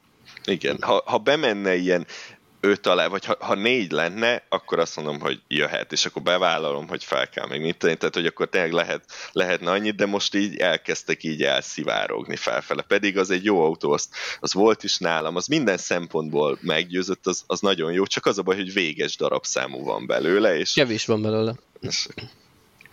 Nekem van egy általános iskolai osztálytársam, aki mostanában hívott fel, hogy, hogy hát ő venne elektromos autót, nagyjából 5 millió forintja van rá, és mondott néhány típust, amit, amit kinézett, és mondtam, hogy figyelj, ne sokat gondolkoz rajta, ezeknek az ára megy fölfele, elmondta, hogy ő mire használná, és úgy, úgy neccesnek érezte, hogy a, a 28-as Ioniq az neki megfelelő most lényegtelen az útvonal, ahol ő megy, de vidéken ő is, és hogy mondom, figyelj, néz, nézegest, hogyha látsz egyet, akkor, akkor vedd meg, és, és ne félj attól, hogy kicsit többe kerül, mert amit spórolsz a, a benzinen, az üzemanyagon, azt, hogyha a törlesztésbe rakod, akkor, akkor mehetsz 5 millió fölé is, és aztán végül én nem tudom, hogy finanszírozásra vette, vagy, vagy hozzátette, még fogalmam sincs, hogy, hogy mi volt a sztori, de, de gyakorlatilag két héten belül meg volt a, az autója, mert, mert ő is rájött nézegetve az árakat, hogy, hogy ez jobb már nem lesz. Tehát, hogyha be akarsz szállni, akkor, akkor most kell beszállni. Egyébként Leaf-et is nézegetett, aztán ő valamiért a, a 28-as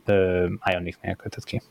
Én egy pillanatra azt hittem, hogy azt, azt fogod mondani, hogy nekem van egy eladó Leaf 2, mit szerkesztőségen belül 4 milliárd felajánlom. Nem csak Leaf 2, Leaf 1. Ezt akartam, nem is értem miért. Van egy olyan pompás Leaf uh, volt taxi, jelenleg pedig hát azt mondja, már nem két meghárítójú. Igen. Mikor lesz abból valami? Várom már nagyon. Tényleg, ez, ez, hogy ez egy nagyon pöpec autó lesz szerintem, hogyha ha elkészül, összerakják. Ö, hogy is áll? Hajtóművet kell benne cserélni, mert abban bízunk, hogy Mindössze. a trolli, trolli hangot ez a hajtómű okozza. Én félek, hogy nem, de remény hal meg utoljára. Van még valami kattogó hang, abban viszont optimista vagyok, hogy ha a hajtóművet cseréljük, akkor ott hát ha föl, föl tárják azt is, hogy mi okozza a kattogást, és akkor újra összerakva, akkor az már nem fog kattogni. Majd meglátjuk. Igen, és a mókusokat onnan alulról, Tibor. Igen, igen. És akkor onnantól kezdve már csak ilyen esztétikai javítások vannak, hogy, hogy szépen megnézni, hogy kitakarítható-e a, a tetőkárpit, vagy, vagy cserélni kell, vagy újrahúzni. Az ülés kell egy kicsit rendbe rakni, meg ki van ülve, és ami szerintem nagyon katasztrofális állapotban van, az a könyöklő, azt mindenképpen én vennék egy újat. Ja igen, és még a, az ajtó gumikat kell körbe cserélni, mert azok némelyik el van szakadva. Alapvetően nem, az már nem katasztrófa, de, de hát mégiscsak, hogyha már rendbe rakjuk, akkor legyen jó. Ha ezeket mind megcsinálják, akkor szerintem egy nagyon pöpec autó lesz, Uh, nyilván nagyon más lett a, a kifutás ennek a történetnek, mint amire számítottunk, mint ami miatt megvettük, de szerintem majd a hogy mondjam, az összefoglalóba összeszedjük, hogy, hogy uh, mik is a, Szerintem, szerintem 5 millió forintért még soha ilyen jó egyes nem volt.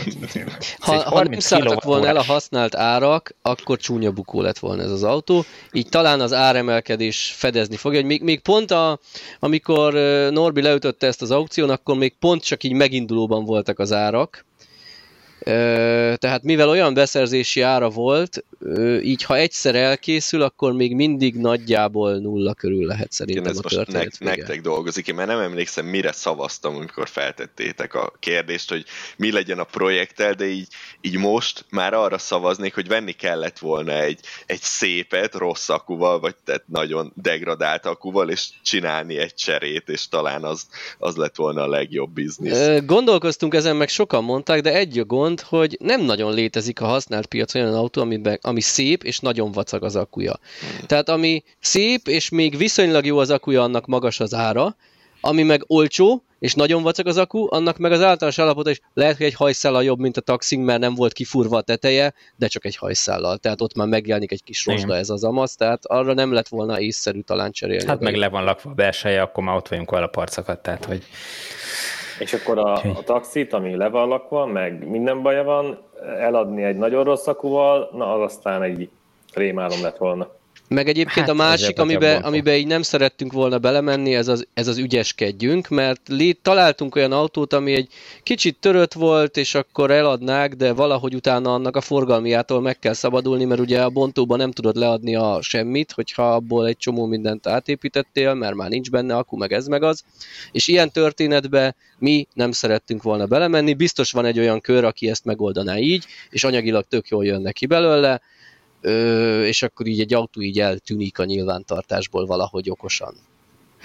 Igen, ez mindenképpen egy transzparens módon rendbe rakott autó lesz. Mm, én bízom benne, hogy nagyon nagy bukó nem lesz. Az biztos, hogy jó autó lesz a végén.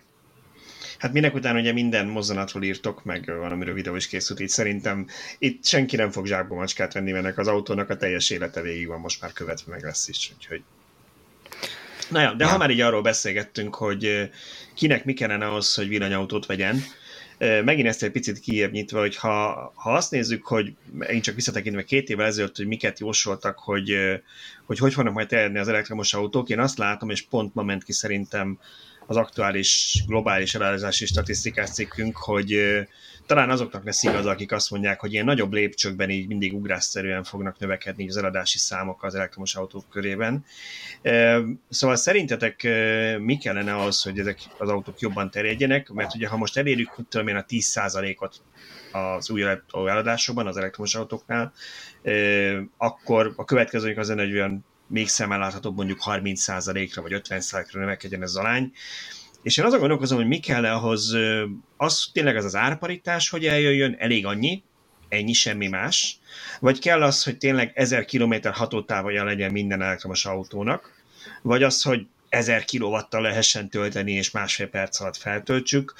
Mi lehet az, ami, ami segít majd a terjedésben szerintem. Én leegyszerűsíteném. Én azt gondolom, bocsánat, Bocs. én azt gondolom, hogy itt, itt az emberek fejébe gyakorlatilag be kell ültetni azt, hogy, hogy már léteznek olyan elektromos autók, ami kiváltják a benzineseket és a részben a dízeleseket, és most gondolok arra, hogy a hosszú távú dízeleseknél nyilván van egy olyan plusz, amit egy elektromos autó az nem fog nyújtani valószínűleg sohasem, de, de azt látni, hogy, hogy nagyon sokan vannak úgy, hogy tudnak arról, hogy van elektromos autó, de egyszerűen nincs, nincs benne a fejükbe az, hogyha ők esetleg autót vennének, akkor, akkor jó, akkor vegyünk elektromos autót. Konkrétan itt, itt ahol én lakom, van egy ö, autókereskedés, és egy jó ismerősömmel félig meddig összevitatkoztunk a, a Facebookon egy, egy komment kapcsán, és ő meg volt róla győződve, hogy az elektromos autók azok 20-30 kilométernél többet nem tudnak menni.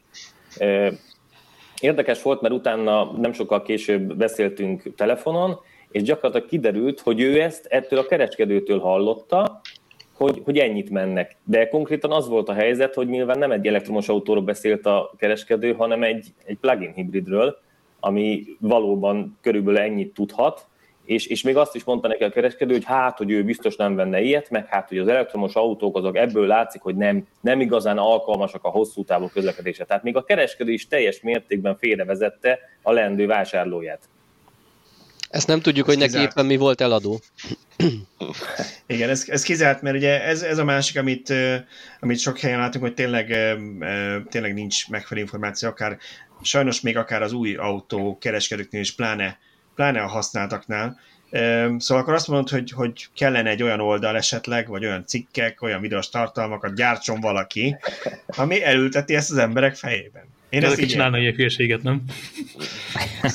őrültek, őrültek. Ami ne, nem biztos, hogy, hogy pont ez a megoldás. Vagy én kicsit azt vettem észre, hogy, hogy ez már úgy megvan, tehát hogy a keresleti oldal már megvan. Sok helyen a pénz se probléma, tehát vennének ők, és akkor két, két dolog hiányzik, hogy a, a megfelelő szám, tehát megfelelő gyártási kapacitás, de erről szerintem nagyon sokat beszéltetek, meg ugye a típus kínálat, és mind a kettő jön felfele, és szerintem azt látjuk, hogy ahogy ezek emelkednek, úgy emelkednek az eladások is, tehát hogy még mindig van kielégítetlen kereslet, úgyhogy uh, itt, a, itt a nagy cikkezéssel persze egy csomó embert meg lehet győzni, ami még nagyobb keresletet indukál, de hogy attól nem lesz több elektromos autó eladva, nekem most ez a véleményem.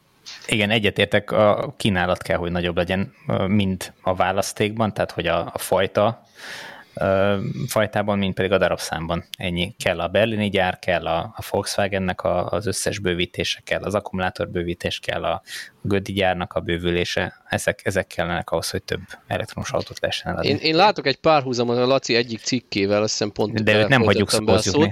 Mindjárt csak felvet, felvezetem, hogy mi ez a párhuzam, és utána átadom neki a szót. Úgy gondolom, hogy ő írta arról egy cikket, hogy ahhoz, hogy 100%-ban megújulóval mehessen egy ország energiaellátás, ahhoz nagyon sok akku kell, de egy 40-50-70-80 százalékot elérni meglepően kevés akku kell. És kicsit én így gondolkodom a mostani elektromos autó kínálatban, hogy a mai autók már az emberek nagyon-nagyon nagy részének megfelelőek, viszont az, hogy a 100 százalékra legyen egy elektromos autó, az meg még viszonylag távol van, de az nem is baj, mert most mi van, ha csak 97-et érünk el?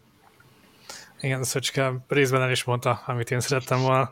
Hát ja, a 30%-hoz ahhoz a mostani autók megfelelőek, mert a legtöbb embernek egy mai elektromos autó az szerintem elég. Tehát itt alapvetően a kínálattal van baj, és hogyha felfut a gyártás, akkor az ár sem lesz probléma, hiszen ugye minél többet fognak gyártani belőlük, annál olcsóbbak lesznek. Úgy legyen. Szeretnék visszautalni az előző uh, hozzászólásomra, kicsit félreérthető volt, hogy amikor azt mondtam, hogy barátságosabb legyen az ár, az most nem azt jelenti, hogy 4 vagy 5 millió legyen az az árcédulán, hanem relatíve legyen megfizethető ahhoz képest, hogy a, milyen anyagi helyzetben van az ember. Tehát, hogyha most mindennek felmegy az ára, és a befektetések is, meg a fizetések is felmennek, akkor, akkor nem baj az, hogy a 10 millió lesz egy autó, hogyha ezt ki tudjuk fizetni. Tehát amikor azt mondtam, hogy arra várok, hogy barátságosabb legyen az ára, akkor arra céloztam, hogy a, a megtakarításomnak egy x százalékát szeretném csak erre költeni, és jelenleg még nem felel meg egy villanyautó se ennek a kritériumnak, és akkor még most arra várok, hogy uh, nyilván nem arra, hogy olcsóbb, egy 3 millió fogok venni villanyautót, hanem hogy nőjenek a befektetéseim annyit, hogy erre azt tudjam mondani, hogy most már ezen az áron nekem megfelel ez az autó. Igen, egyébként az is, vagy azt is érdemes végig gondolni, hogy ha itt most tényleg nagy infláció jön, akkor lehet, hogy nem hülyeség hitelből venni elektromos autót, hiszen hogyha ha hosszú távon gondolkodunk, 3-4-5 éves távlatban, akkor az a tőketartozás, az feltéve, hogy fix a, a, a kamatozása, akkor, akkor elinflálódik. Most nem tudom, hogy autóra lehet-e fix kamatozású hitelt fölvenni, halvány fogalmam sincs, de hogy, de hogy, hogy, hogy ez, ez könnyen, könnyen elkövetkezhet az, hogy a következő években olyan inflációt látunk, ami, ami mellett ezek az összegek apró pénz lesz. Kis túlzásra nyilván. De ez nem pénzügyi tanácsadás. ez nem pénzügyi tanácsadás, abszolút nem, ez csak majd, az én, majd kérjük, én személyes... kírja vágásnál a ez, ez csak az én személyes, személyes véleményem. Mindenki hitelre villanyautó. Svájci frankos hitelre tessék venni villanyautót, az a legjobb. Igazából az a baj szerintem, hogy nagyon-nagyon jók most a részvény, vagy egyéb hozamok. Tehát most, ha valaki Teslában vagy Bitcoinban tartja a pénzét, és azt látja, hogy így megy fel az égbe, akkor nem akarja most kivenni és autót venni belőle, mert hát most akkor szálljak ki a emelkedő trendből. Tehát ha egy megtorpanás látszik, akkor lehet, hogy többen döntenének úgy, hogy akkor itt az idő. Igen. Hát ebben mindig utólag okosak az emberek, igen, de... Hát Musk azért most próbálkozott, volt egy kis megtorpanás. Remélte, hogy, egy kicsit, igen. Hogy, hogy... Ha, ha, most azt nézed, hogy, hogy mindenki emelkedni gyorsabban az ára, mondjuk egy Model 3-asnak, vagy a Tesla részvényeknek, akkor azért a részvények azok jobban szárnyalnak. De nem az, biztos, hogy az... rossz, rossz befektetés volt az autót megvenni, mert már most többére lehetne adni. Igen, Balázs, Balázs azért nem keres rosszul ezzel az autóval, hogyha most jövő héten piacra akarná dobni. Hát csak az a baj, én nem, ezzel, fogom, mi, én nem fogom lepapírozni az ifkával, úgyhogy nem fogom piacra dobni, nem ez. Minimum három évig marad. Én is látom most a használt autóárakat, és én ugye viszonylag gyakran cserélek autót, elgondolkoztatott, hogy el kéne már adni, na de ha bármilyen autót veszek, mert szükségem van autó és közlekedni akarok, akkor nem fog olcsóbban venni, csak drágábban én is, tehát és az a baj, hogy, hogy ebben, a, ebben a rossz szokásában a szöcskének, hogy cserégeti az autókat egyfolytában, ebben milyen ez a segítő magatartást tanúsítottunk a, a, az addikciójában, ugyanis elkövettük azt a hibát, hogy épp megvolt neki a, a Niro, amikor elmentünk fotózni, tanulni Birditől, és rögtön az ő autájára csináltunk képeket, úgyhogy meg is vannak a képei, hogy föltegye őket a használt autópiacra, vagy a, a vapra, Úgyhogy nem tudom, meddig lesz meg az autó, de, de lehetséges bőd, hogy kapsz majd a szöcske feleségétől egy telefont, hogy ezt most miért kellett, úgy szerettem ezt a kocsit. Sokáig nem húzhatom, mert ugye már most télen is ciki lenne azokkal a nyári képekkel föltenni, úgyhogy vagy várok jövő nyárig, vagy nem tudom. De, de egy beszélgessünk kicsit a kapcsoló témára, ne csak az autókról, és ezt eredetileg azért írtam, hogy Lacit is szóra bírjuk, de hála Istennek most már azért sikerült egy kicsit beszélgetnünk vele is, de ha már így itt van a témák között, megújuló energiák. Ugye ez a másik terület, amivel foglalkozik az oldalunk, és valószínűleg lehetne ezzel kicsit többet is foglalkozni. Így érintettük ezt, hogy, hogy mi kellene ahhoz, mert Lacinak voltak ilyen cikkei, hogy mit tudom én, 40-50-80 százalékban a világ igényeit megújulókból fedezzük. Úgyhogy Kicsit én is itt hasonló trendet látok, hogy szintén a prognózisok évekkel ezelőtt, és hát mondtam, hogy én egy olajcégnél dolgoztam, ott én láttam csomó ilyen prognózist, ami persze mind olyan volt, hogy amikor nekünk megmutatták, akkor ez már mind ilyen rég publikus nyilvános tehát semmi, tehát nem a, nem a halálcsillag iránytőtermében dolgoztam, hogy én ott nem tudom, dolgokban lássak be, ember, nem láthat be. Tehát én, de én azt ott láttam, hogy éveken keresztül mindig volt ilyen 10 éves vagy 20 éves kitekintés, hogy hogy fog alakulni az energiapiac, és évről évre gyökeresen változott, tehát mintha ők se tudták volna normálisan lekövetni, hogy mennyire nőni fog a megújulóknak a jelentősége, de még mindig alábecsülték ahhoz képest, ami történik. Nem tudom, Laci, te ezt hogy látod, hogy mennyire, mennyire fogják ezek tényleg hamarosan és drasztikusan kiváltani mondjuk a gáz erőműveket, a, a csúcserőműveket, mikor lesz atomreaktor helyett napelem park, vagy, vagy szélerőmű park? Mondjak egy évszámot? Uh, Mondjál egy évszámot. Egyébként Figyelj, erről... nem lesz rossz, mint amit az elemző cégek millió dollárokért kihoznak, hidd el. Ja, 70-es évek óta használunk nagyjából nap meg szélenergiát, uh, és hát azóta rosszak ezek az előrejelzések. Tehát mindig uh, megmondják a szakértők, hogy ez már nem fog tudni tovább fejlődni, ez már nem lesz olcsóbb, ez már nem lesz... A... Sőt, azt is lérek, hogy este nem süt a nap. Én éneket is olvastam. De mindig pessimisták folyamatosan?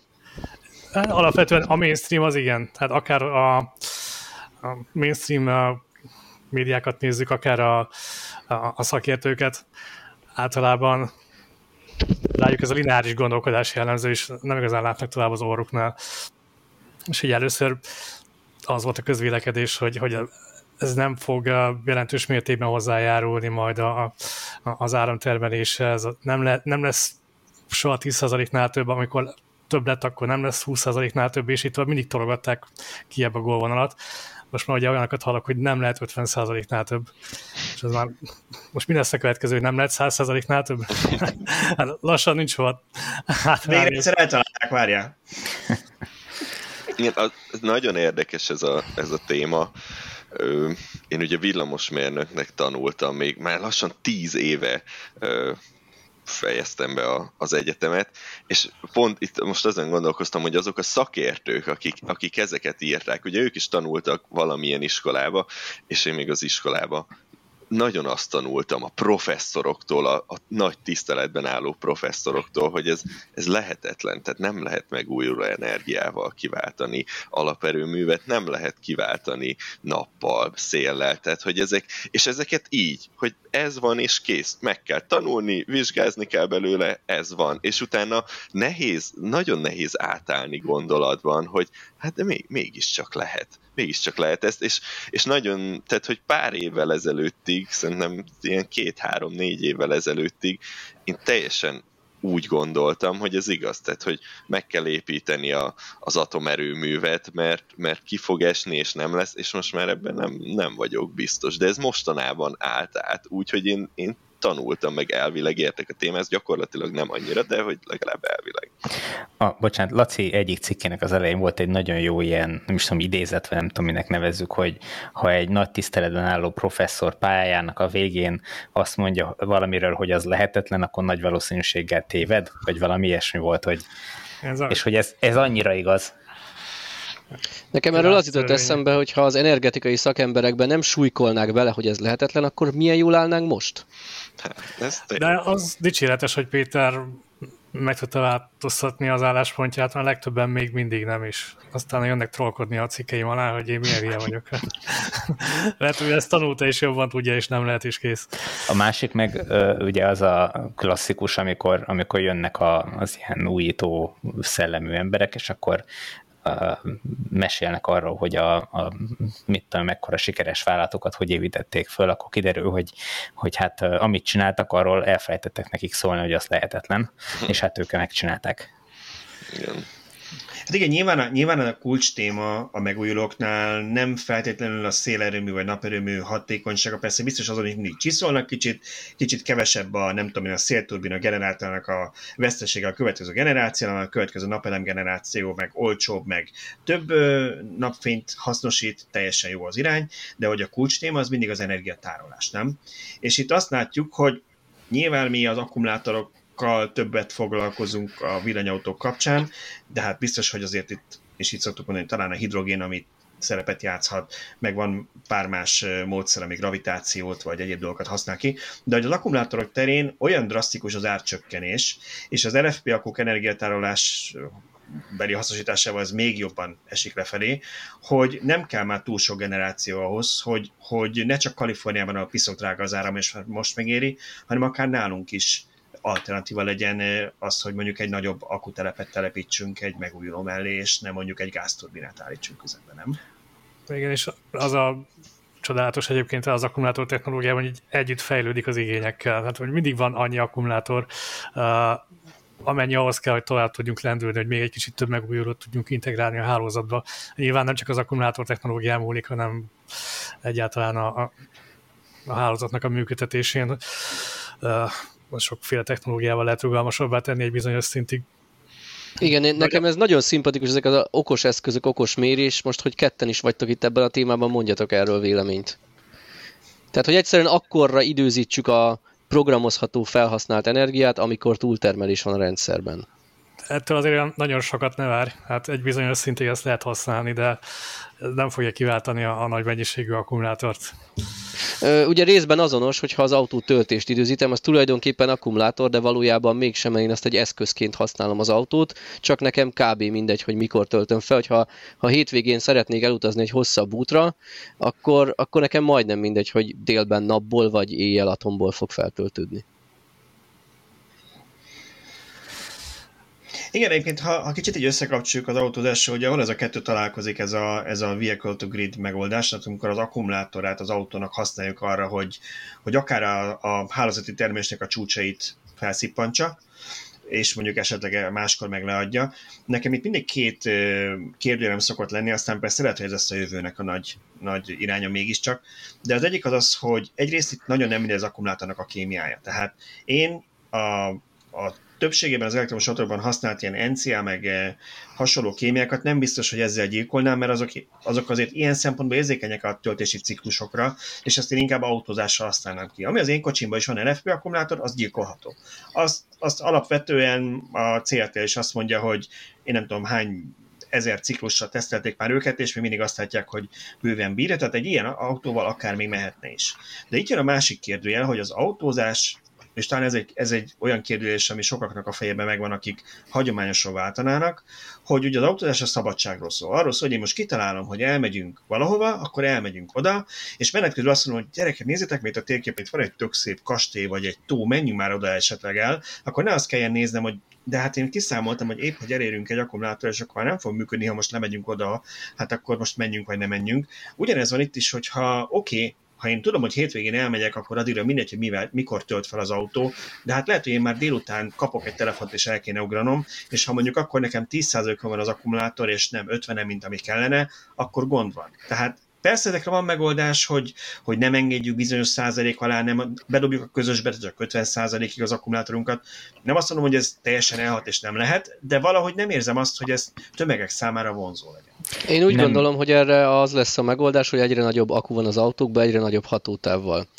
Tehát onnantól, hogy nem egy 15 kWh-s akut szipkázol le te egy ilyen BI Grid megoldással, hanem egy 100 kWh-st, és hogy most abban éppen 70 vagy 82 van, az neked a mindennapos útjaidnál teljesen mindegy. Ugyanez lesz a válasz arra, hogy egy NCM kémiás akut nem gyilkolnál ezzel, hogy beadd a közösbe.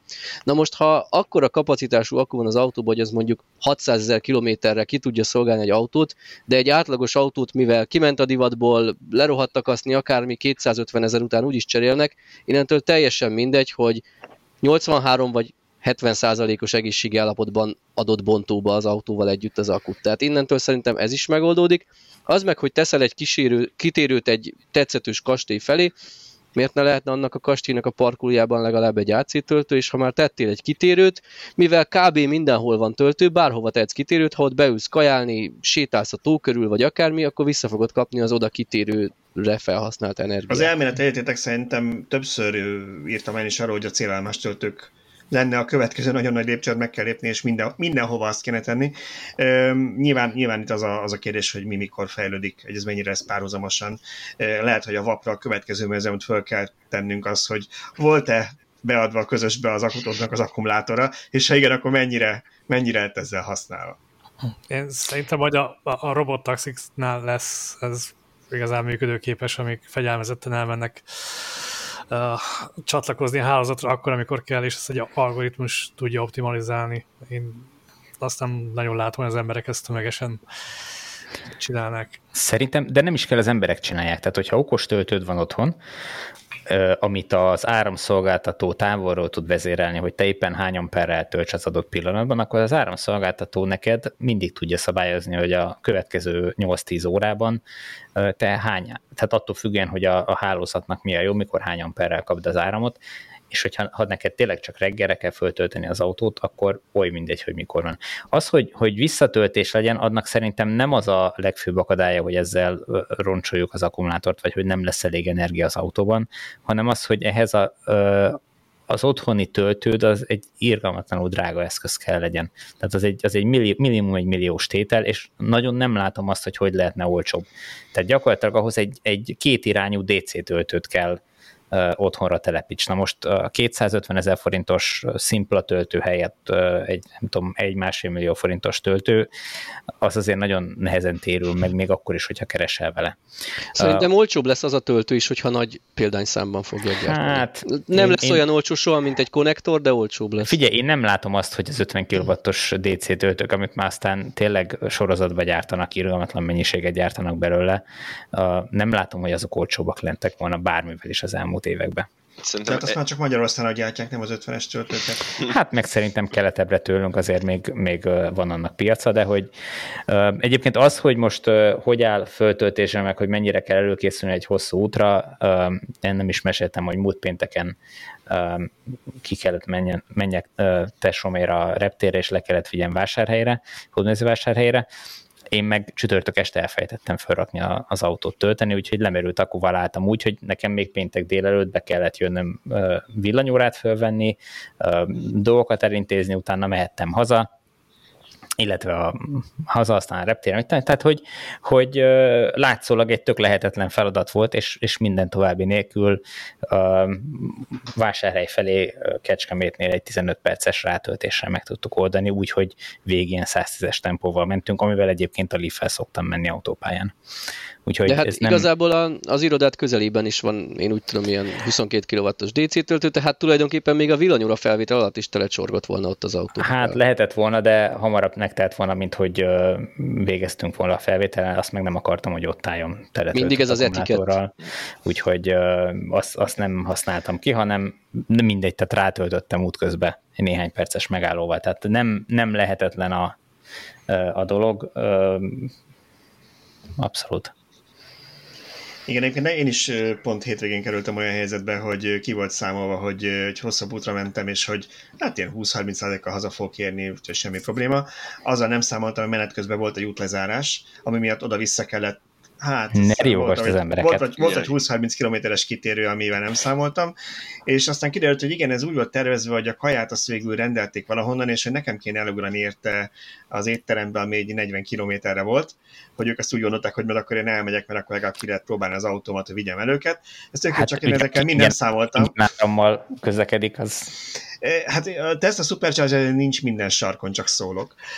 Szóval kipróbáltam, kipróbálták ezt is, meg én is kipróbáltam, ez tök jó volt, csak így már annyira necces volt, hogy inkább én ott a, a, töltöttem egy kicsit itt simán konnektorról, egy pár százalékot ebéd alatt, egy ilyen 6-7 százalékot, és utána simán hazértem, de azért valóban van egy olyan, amit talán, talán Laci mondott, vagy Bördi mondta, már meg nem mondom, hogy, hogy ugye egy, egy hagyományos belségős motoros autóban annyi energiát viszel magaddal, mert olyan sokat is pazarol el belőle, de annyit viszel magaddal van tartályban, hogy énekkel nagyon nem foglalkozó, hogyha van egy plusz mit tudom én, 20-30-40 kilométeres út, és ugye ez azért is van, mert mindenhol van töltő, minden sarkon, minden benzinkúton tudsz tankolni.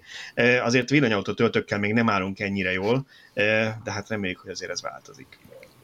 Egyébként ez egy érdekes kérdés a, a, a lakásoknál, házaknál való töltés, mert múltkor volt egy családi összejövetel, ahol tök véletlenül nem beszéltünk össze, meg, tehát egy viszonylag tágabb körből jöttek a családból, és négy tölthető autó is volt.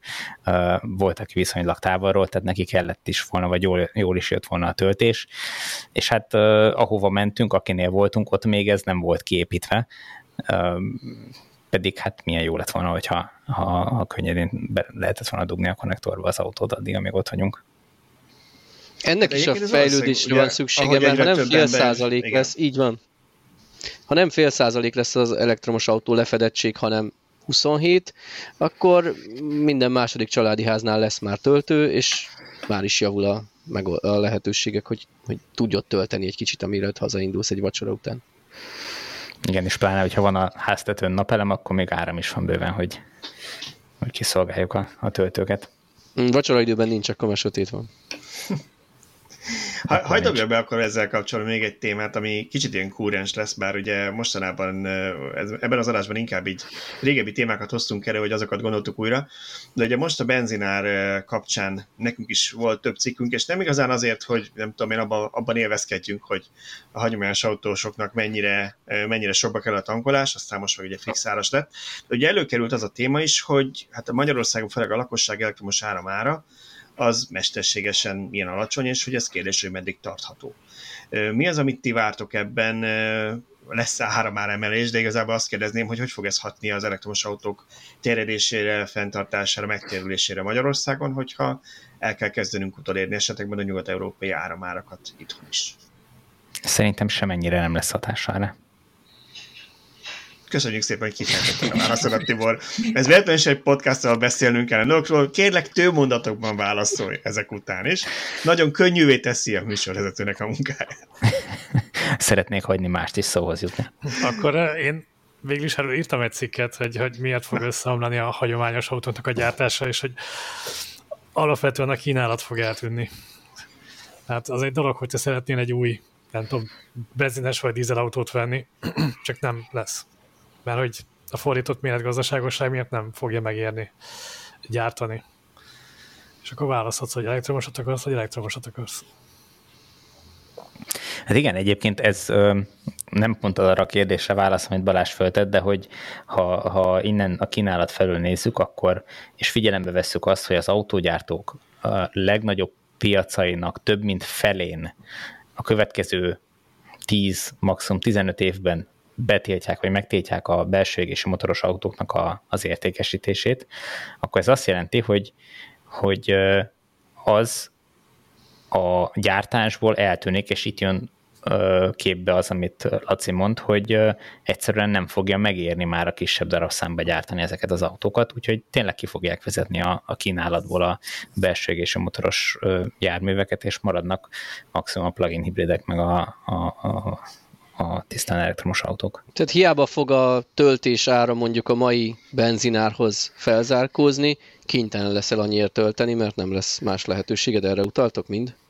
Hát nagyjából igen, de, de szerintem most már megvan az igény, mert az emberek nem feltétlen azért vesznek elektromos autót, mert olcsóbb. Én ezt már hat éve mondom, hogy hosszú távon az elektromos autózás nem lesz olcsóbb. Tehát most a, a fenntartási költség ezeknek az autóknak alacsonyabb, mert rezsicsökkentett villanyárunk van, mert mit tudom én, bármi miatt, de, de hosszú távon nem lehet olcsóbb. Ez egy, az autózás akkor is luxus lesz, mint ahogy eddig is az volt, nem lehet olcsóbb.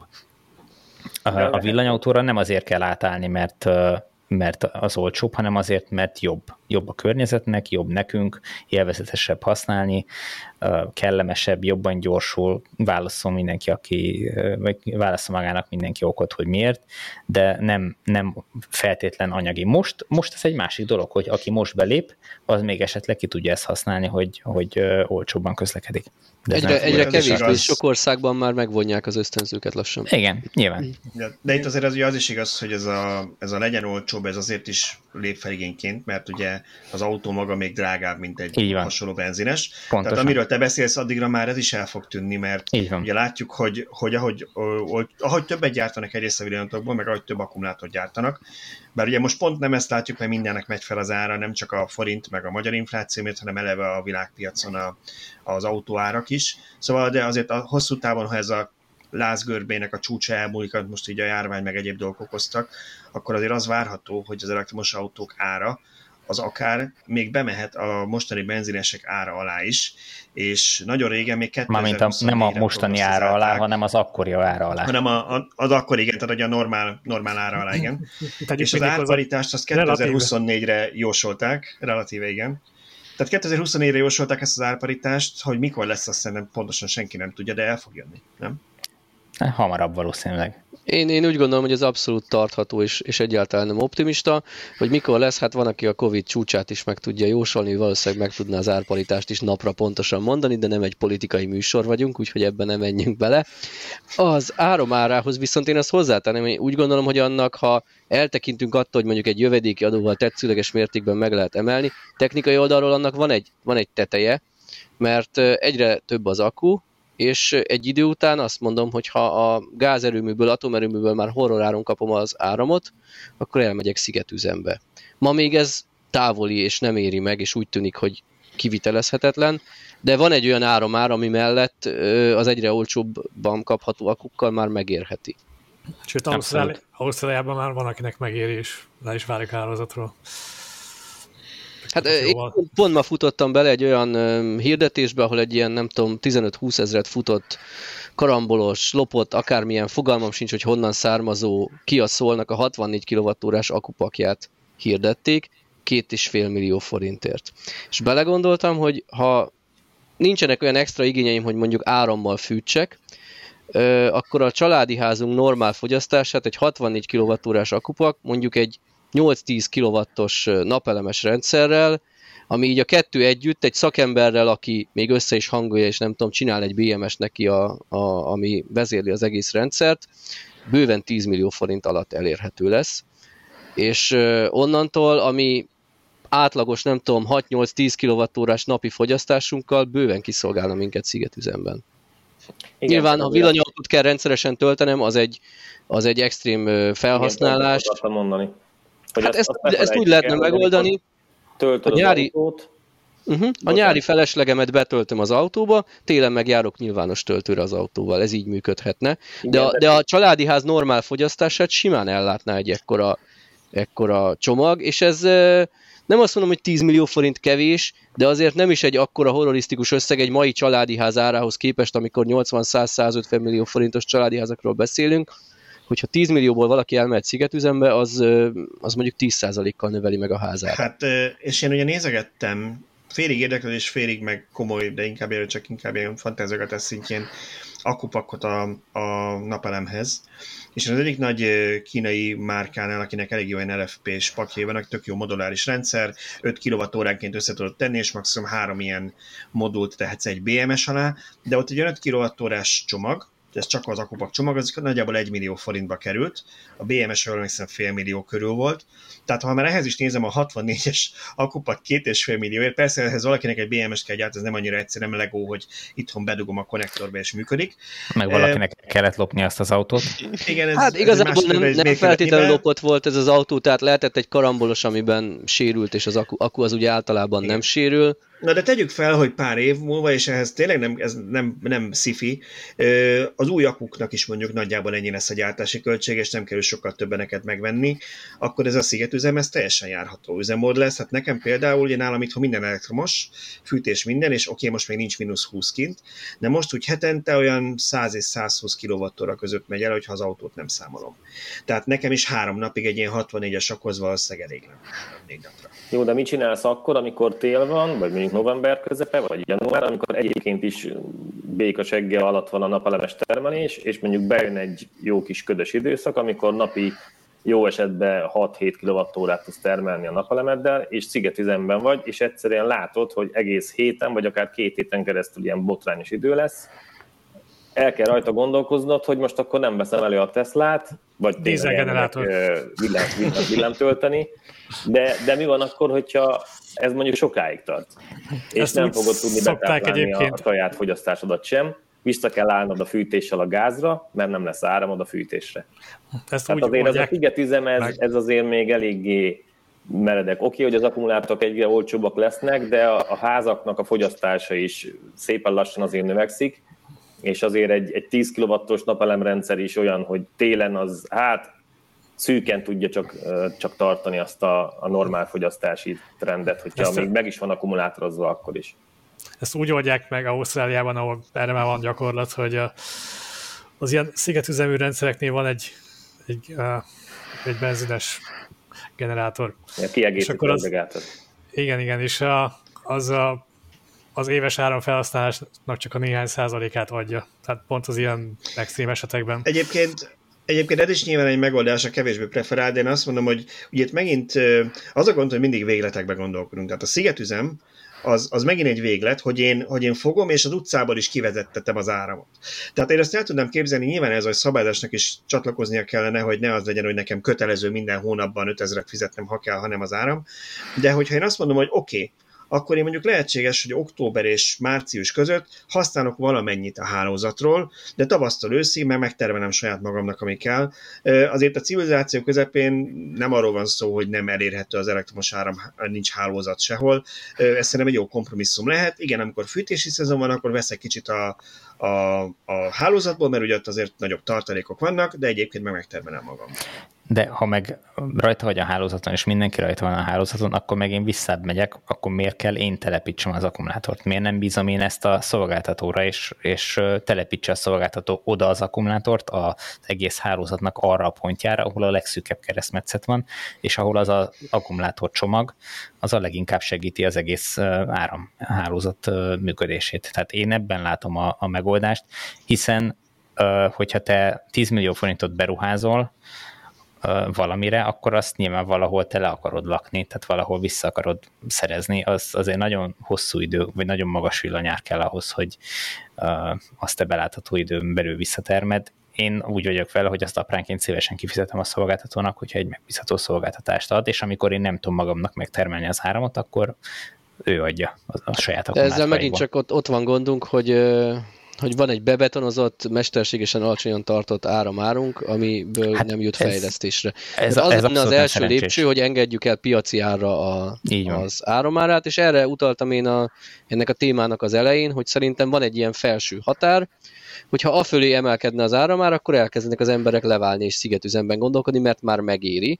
Valószínűleg nem érjük el ezt a felső árat, hanem, hanem elkezd az alatt valahol ingadozni az ár. Nem, nem, nem könnyű. Igen, tehát ebből a, ebből a helyzetből, ami, amiben most vagyunk, ebből nagyon nehéz lesz kilépni. Tehát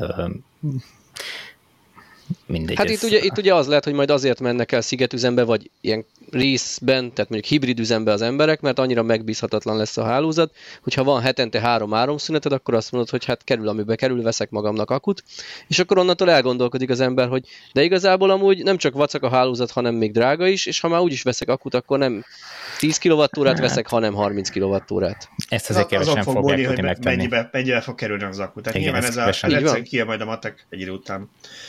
Ja. Mm. Tibor, téged kérdeznék, mert terőzíted a mai adást, hogy hogy állunk időben. Még Bocsánat, egy olyan 10 látom. percünk van. Nekem van egy érdekes Mit szólnátok, hogyha záráskép, és akkor ezt lehet kicsit hosszabbra engedni, mindenki mondjon róla valamit. Mit, ti mit tennétek azért, hogy vissza, hogy visszavigyem az elektromos autódáshoz, szerintetek mit kell tenni azért, hogy Magyarországon jobban terjedjen az elektromos autózás. Javasolhattak most ilyen álom, álommal, meg minden politikus minket hallgatta a választási ígéretekbe, szó szerint fogjátok visszahallani, amit ti most mondotok. Tehát mi lenne az, amit ti tennétek, azért, hogy Magyarországon ne ez a, mert bármennyi is örülünk neki, tényleg szerintem szánalmasan alacsony. Ha, ha az Európa több országát nézzük, akár Kelet-Európa bizonyos országaihoz képest is, még mindig szánalmasan alacsony az új autóeladásokban az elektromos autók részesedése. Mit kellene tenni, vagy akár a használatban, hogy ezt növeljük? Emeljük a fizetéseket. Na jó. Szóval a populizmusnak van egy olyan szintje, amit nem tartunk megengedhetőnek ezen a fórumon. Egyéb, egyébként abszolút egyetértek Lacival, tehát hogy az egész Magyarországnak a legnagyobb problémája, és mindent megoldana az, hogyha ha, ha olyan gazdaságunk lenne, amelyik normális fizetéseket tud kitermelni. Az absz- abszolút semmi gondunk nem lenne. Elnézést kérek a hallgatóktól, az én hibám. Mert azt mondtam, hogy bármit mondhatnak, szó szerint értették. Nyilván, nyilván az államszocializmusban elképzelhető az, hogy központilag emeljük mindenkinek a fizetését. De pont, pont ezt kell elengedni, tehát jó lenne most már, hogyha nem az államtól várnánk az összes megoldást. Egyszerűen a, kormányoknak lenne pénzt, az a, az igen, a feladat, hogy olyan környezetet csak... teremtsen, a, amiben ki tudják termelni a, a, a, a cégek azokat a pénzeket, amiből normális fizetéseket lehet fizetni. Szóval nem csak, nem csak abban gondolkozhatunk, hogy mit kellene ahhoz tenni, hogy az, aki jelenleg mondjuk 1 millió forintért vagy 500 ezer forintért tud használt autót venni, ő is vehessen villanyautót. Nyilván ez is egy irány, abban begondolkodhatok, mondhatok dolgokat, de ennek lehet egy olyan része is, hogy legalább az, aki meg szeretné venni, ő nagyon magabiztossággal vegyen. Erre is lehetne olyan dolog, ami, ami mondjuk akár a szabályozás, és nem biztos az állam, akár vállalkozók léphetnének olyan helyeken, ahol, ahol ezt lehetne elősegíteni és jövedelmező. Sikerült olyan Nagy... témát bedobnom, mihez senkinek nincs ötlete. Van, van egyébként. Mondani. Nagy, nagyon fontos lenne például a töltést megoldani, hogyha mondjuk valaki kap egy céges autót, és otthon épül családi házban él, vagy van saját garázsa, és tud tölteni, és a benzineshez ő kapott a pozíciójához benzinkártyát, akkor ezt fizethesse neki a cég. Itt inkább jogi követelményeket kell megoldani, mert nyilván technikailag van otthon áram, be tudná dugni. Csak azt, hogy ezt, ezt a cég ne bérként fizesse ki, hanem valamilyen egyéb költségtérítésként, ahhoz jogi alapokat kellene tisztázni. Ez nagyon így van. Én voltam nemrég egy cégnek termékbemutatóján, hosszú, nem olvastál cikket, arról beszéltünk is róla, ezek ilyen kisáruszálltó kis furgonok kapcsán volt, és ott konkrétan azt mondta az a partner, aki, aki ezeket elkezdte üzemeltetni, a legnagyobb gondjuk az, hogy ők nagyon szeretnék kifizetni a kollégáknak, ezek a kollégák általában nem a telephelyről indulnak ezek a dobozos autókkal, bármennyire fura, hanem otthonról, ki szeretnék, szeretnék kifizetni nekik, hogy ők otthon feltöltik az autót, de ezt jelenleg csak bérként tudják számfejteni. Igen, ez, ez egy ismert probléma, évek óta nem került föl még sose arra a listára, ami, amit fontosnak éreztek. Vagy erre mondják, hogy ez nem adatsebészet valószínűleg, hogy erre valaki hozza rendelkezést, hogy erre e, nem. Ugye itt, itt valahogy abba kell megint csak kivételt tenni, hogy az elektromos áram eladható legyen. Ugye, hogyha te, neked nincs energiakereskedői vagy áramkereskedői engedélyed, akkor nem adhatsz el áramot. Ugye ide szúrták be, hogy de kivétel, hogyha elektromos autótöltőt üzemeltetsz, és akkor kellene még egy kivétel, hogyha te a munkáltatódnak adod el a céges autóba az áramot, vagy mit tudom én. Tehát na ezt kéne jó kitalálni, erre nekem nincs jó megoldásom. Nyilván aki, akinek ez a feladata, ő ezt valószínűleg sokkal könnyebben össze tudja szedni, és átlátja, hogy, hogy a szabályozásba hogy lehet belenyúlni, de, de itt, itt kellene hozzányúlni. Valószínűleg itt egy olyan gond van, hogy ilyenek akkor nem itt dolgoznál, hanem a minisztériumban lennél nagy ember, mert akkor ilyen, ilyen dolgokat találnál ki. Nem szeretnék ott dolgozni. Szöcske, bocsánat, akartam mondani?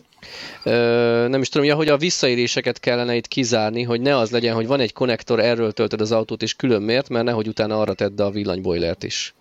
Egyébként ö, szerintem most gondolkozom, annyi, annyi, annyi helyen voltam mostanában, annyi, annyi, annyi embert hallgattam, de szerintem pont nemrég, amikor a, a BMW rendezvényén voltam Tatán, ott mesélt erről egy, egy töltő telepítésre üzemeltetésre foglalkozott cég, hogy ők erre azt találták ki, hogy, hogy ugye ilyen okos rendszert üzemeltetnek, vagy telepítenek, és a munkáltató le tudja kérdezni, hogy azon a wallboxon ott otthon mennyit töltöttek, azt össze tudja nézni akár a szoftver is annak a céges autónak a futásteljesítménye, hogy ez reális-e, vagy teljesen irreális, és akkor nagyjából ez alapján lehet számolni. Nyilván ez nem teljesen pontos, de az látszik, hogy ha, ha mondjuk utána erről megy a villanyboiler is, és az autó meg mondjuk ment 100 kilométert azon a héten. Én azt mondom, hogy töltő, töltő, töltő, mert itt el, elbeszélgetünk, nagyon sokon ilyen családi házban lakunk nyilván, vagy esetleg lakóparkban, de, de nem tudom számszerűen, hogy Magyarországon hányan élnek olyan helyen, ahol nincs lehetőség az autó mellé egy, egy töltőkábelt húzni, vagy adott esetben nincs Nagyjából a fele a lakosságnak. Pár éves adat, de nagyjából a fele. Igen, tehát nekik, nekik gyakorlatilag most a villanyautó az nem opció. Tehát az, az nem pálya, hogy most oké, okay, el kell mennem tölteni, és akkor majd ott dekolok még egy 20 percet, hogy föltöltődjön, hogy holnap el tudjunk indulni a Balatonra nyaralni. Tehát ez, ez, ez nyilván nem egy járható út. Ez annyival hiszem ki, hogy és legyen a nyilvános töltés olyan egyszerű, mint a tankolás. Tehát ne kelljen napokkal vaszakolni. Igen. Igen, itt visszamutalnék arra, arra amit, amiről Péternek egy régi cikkéről beszéltünk, ugye ez akár a lakótelepeken is, ezek, ugye ott megvan a kapacitása, megvan a teljesítmény ezekben a generátorokban, és éjszaka garantálom, hogy nem használják ki a tízemeletesek hajnali kettőkor, azt a maximumot, amire az ott az a trafóházat tervező van, tehát ez ott is Abszolút, csak még, csak még erre nincs megoldás. Igen, ez jogilag, is meg jogi környezet.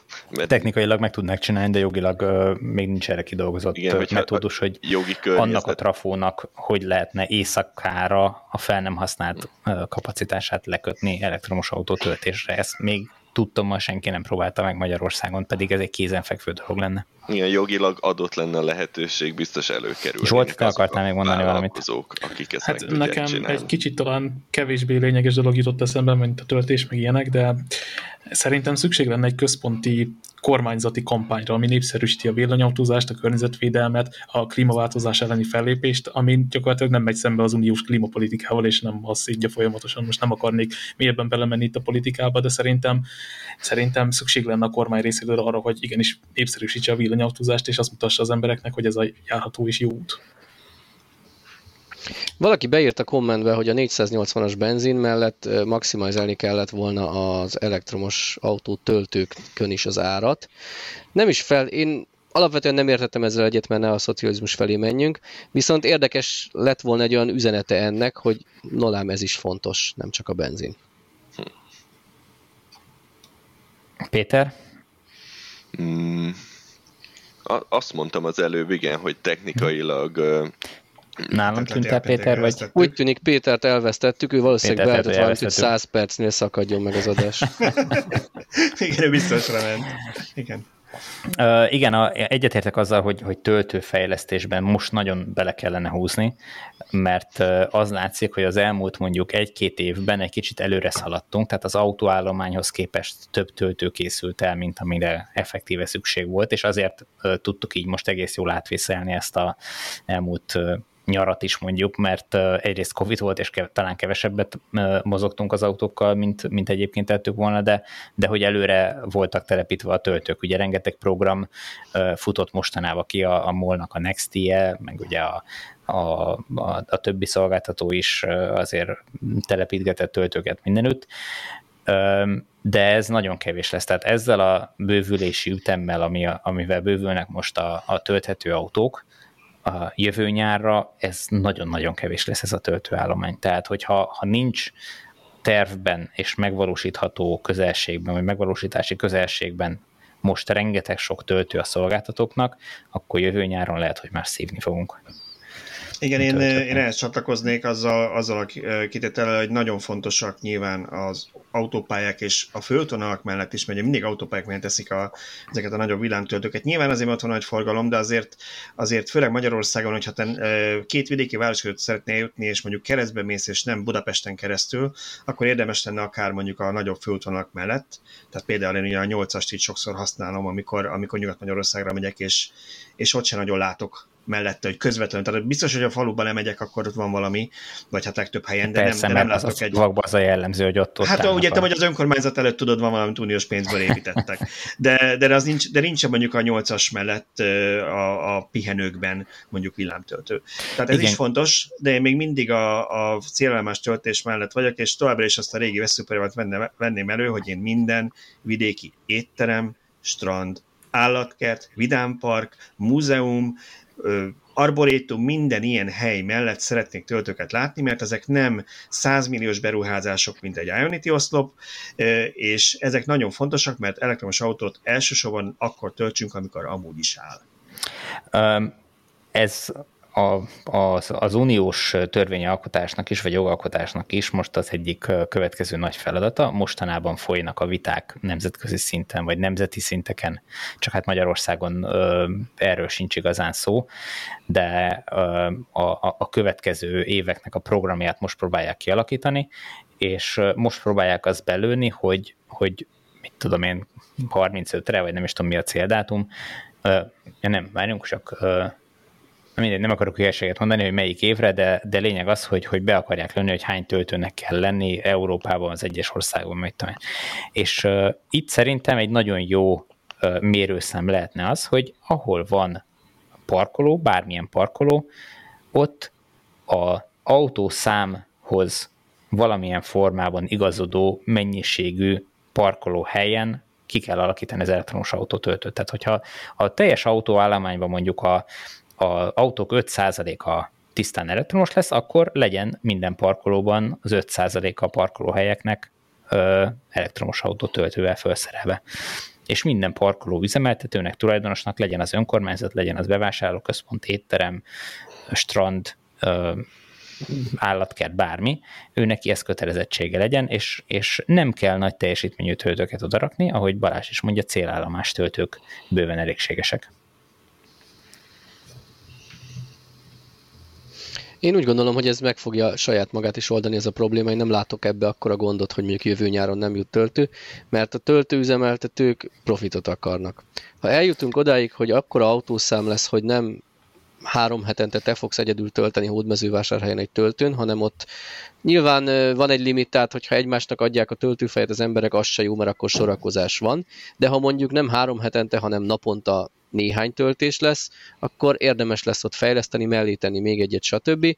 És én ezért nem látok ebbe komolyabb problémát, mert szerintem ez ilyen saját magát megoldó dolog lesz. Nyilván a probléma abból fakad, vagy, vagy ott, ott lehet probléma, hogy nagyon nehéz helyet és áramot találni a, a töltőknek. Tehát itt, itt vagyunk 2021 végén, és még mindig az a legnagyobb probléma, hogy hova tegyük azt a töltőt, és ott, ahova tennénk azt a töltőt, ott ö, hogyan tudunk áramot fakasztani, mennyi idő, mire oda beköti az áramot a, a szolgáltató.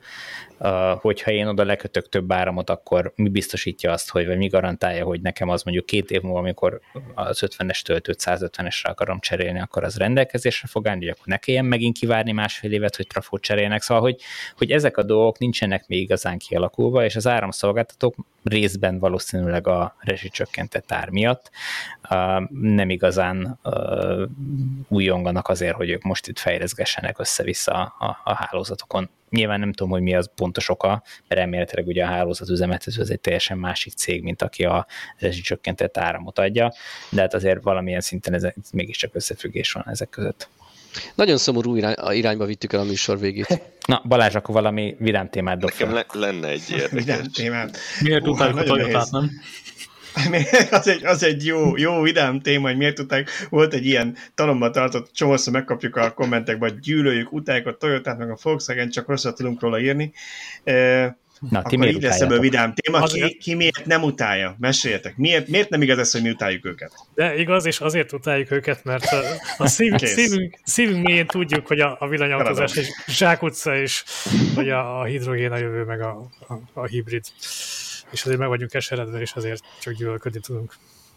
Én olyannyira nem utálom a Toyotát, hogy sok-sok évig jártam Toyota Priusszal, és ha lett volna legalább egy frankú használható plug-in hibridjük szerintem még mindig toyota lenne, de azért egy elektromost várni kell. De ez nem utálat, egyszerűen csak szomorkodok inkább a családban én egy autó, egy új autó vásárlásában segítettem egész életemben, amit én választottam, ki én segítettem, ez a nagymama autója volt annó. Ő neki álma volt, ismerjük ezt a generációt, nagyszülőnk generációt, hogy ha egyszer lenne egy új autóm, és amikor ő egyszer elad, eladott egy ingatlant, és akkor ő neki abból most már lesz, és egy Toyota Yaris lett, ami hát nyilván a, a leg, egyik legkisebb Toyota, de az is egy Toyota volt, és én választottam neki, úgyhogy én nem utálom a Toyotát. Itt arról van szó, hogy, hogy mi értetlenkedve nézzük, hogy a világ legnagyobb autógyártója gyakorlatilag struc politikát folytat, és úgy néz ki, hogy a, hogy a tulajdonosának, vagy a legnagyobb részvényesének, vagy a, a Toyota úrnak a, a személyes véleménye miatt, biztos ebben is vannak remek szakemberek, akik látják, merre felé megy a világ. Mi azt reméljük, hogy ott is fel fognak eszmélni, és fognak vonzó jó villanyautókat gyártani, amiket itt Magyarországon is meg tudunk venni. Nekem az utolsó a hagyományos autóm az egy Toyota volt, tehát abszolút nem utálom a toyota nagyon meg voltam vele elégedve, és simán elgondolkodnék rajta, hogy Toyota-t vegyek, hogyha ö, lenne Toyotának megfelelő elektromos autója. Szerintem ők már rég tudják, hogy mellé lőttek, és most dolgoznak azon, csak hát még most kell tartani azt a, azt a szöveget, nem állhatnak ki a részvényesek elé, hogy hát emberek elszúrtuk, de most már aztán tényleg jó irányba vagyunk, hanem még mindig azt kell bizonygatni, hogy a többiek mennek rossz irányba, mi, mi megyünk jó irányba, aztán egyszer csak majd eljön a, az irányváltás, ahogy láttuk ezt a, a fotóiparban is, amikor megjelentek 10x évvel ezelőtt a tükör nélküli fényképezőgépek, voltak olyan gyártók, amelyek azt mondták, az hülyeség, ma már ők is tükör nélküli fényképezőgépeket gyártanak. Na jó, akkor szerintem ezt kiveséztük, és talán elértünk az időlimithez is, Tibor? Hogy hát szerintem már túl is léptünk rajta, de... Túl is léptük. Jó, hát majd nem, akkor majd ezt Tibor vágja, tudom, Tibor tudom. vágja ezt most, úgyhogy én végre alszom egy jót péntek este. Akkor szerint, szerintem ezt itt most le is zárnám. A századik jubileumi adás, de lesz majd még úgy, hogy nem kell minden témát most rögtön átbeszélnünk. Na most lelőtted a point, hogy akkor folytatjuk? Hogy ezzel nem ja, zárul le a villanyóra? el, igaz, ez igaz, hogy szavazásokat van a bocsátani legyen még. Egyelőre lesz szerintem, amíg, amíg bírjuk energiával, meg idővel, ja, addig lesz. Az igazság, én nem vagyok olyan bátor, mint Musk, illetve nem vagyok akkor a stratéga, hogy most ezt kitegyem, hogy megszavaztassam, mert hogyha itt megszavazzák, hogy ne csináljunk több villanyórát, akkor az azért nagyon ciki lesz. Milyen unalmas csütörtök estéink lennének. Ja, ja, ja. Én azért tudok olyan Facebook közösséget, akit rá lehetne erre a szavazásra mozítani, hogy kapjunk nem tudom, pár ezer szavazatot, hogy ne legyen, úgyhogy ne adjunk tippeket. Maradjunk egyben, hogy lesz villanyora, ráerőltetjük a világra, aztán mindenki eldönti, hogy meghallgatja, vagy nem. Én nagyon szépen köszönöm mindenkinek, hogy részt vett ebben a mai adásban. Itt, itt volt a teljes táb, és bár most egy időre eltűnt nálunk Péter, de Péternek is külön köszönjük, hogy visszatért hozzánk erre a jubileumi adásra. Mégiscsak vele kezdtük, ő volt az első hang, akit hallottatok a legelső villanyórában egy, volt, volt akkor még egy szignáltervünk is, és volt benne egy rendkívül eredeti ötlet, szerintem egy Tesla villanymotorjának a gyorsulása, amit csak minden második elektromos autós blokk használt eddig el a világon, aztán egy idő után leszoktunk, de utána Péter volt, aki, akit először hallottátok, úgyhogy köszönöm neki, hogy visszatért. Köszönöm a, az állandó csapatunk mellett a stáb többi tagjának, Zsoltnak, Bördinek és Lacinak is, hogy eljöttek hozzánk meg hát természetesen mindig Szöcskének és Tibornak is, meg hát a hallgatóknak, hogy száz részen keresztül kitartottak velünk, e, vagy mellettünk, és hallgatják, meg nézik különböző csatornákon, úgyhogy reméljük, hogy jövő héten is a 101-re csatlakoznak hozzánk. Sziasztok! Sziasztok! Sziasztok! Sziasztok!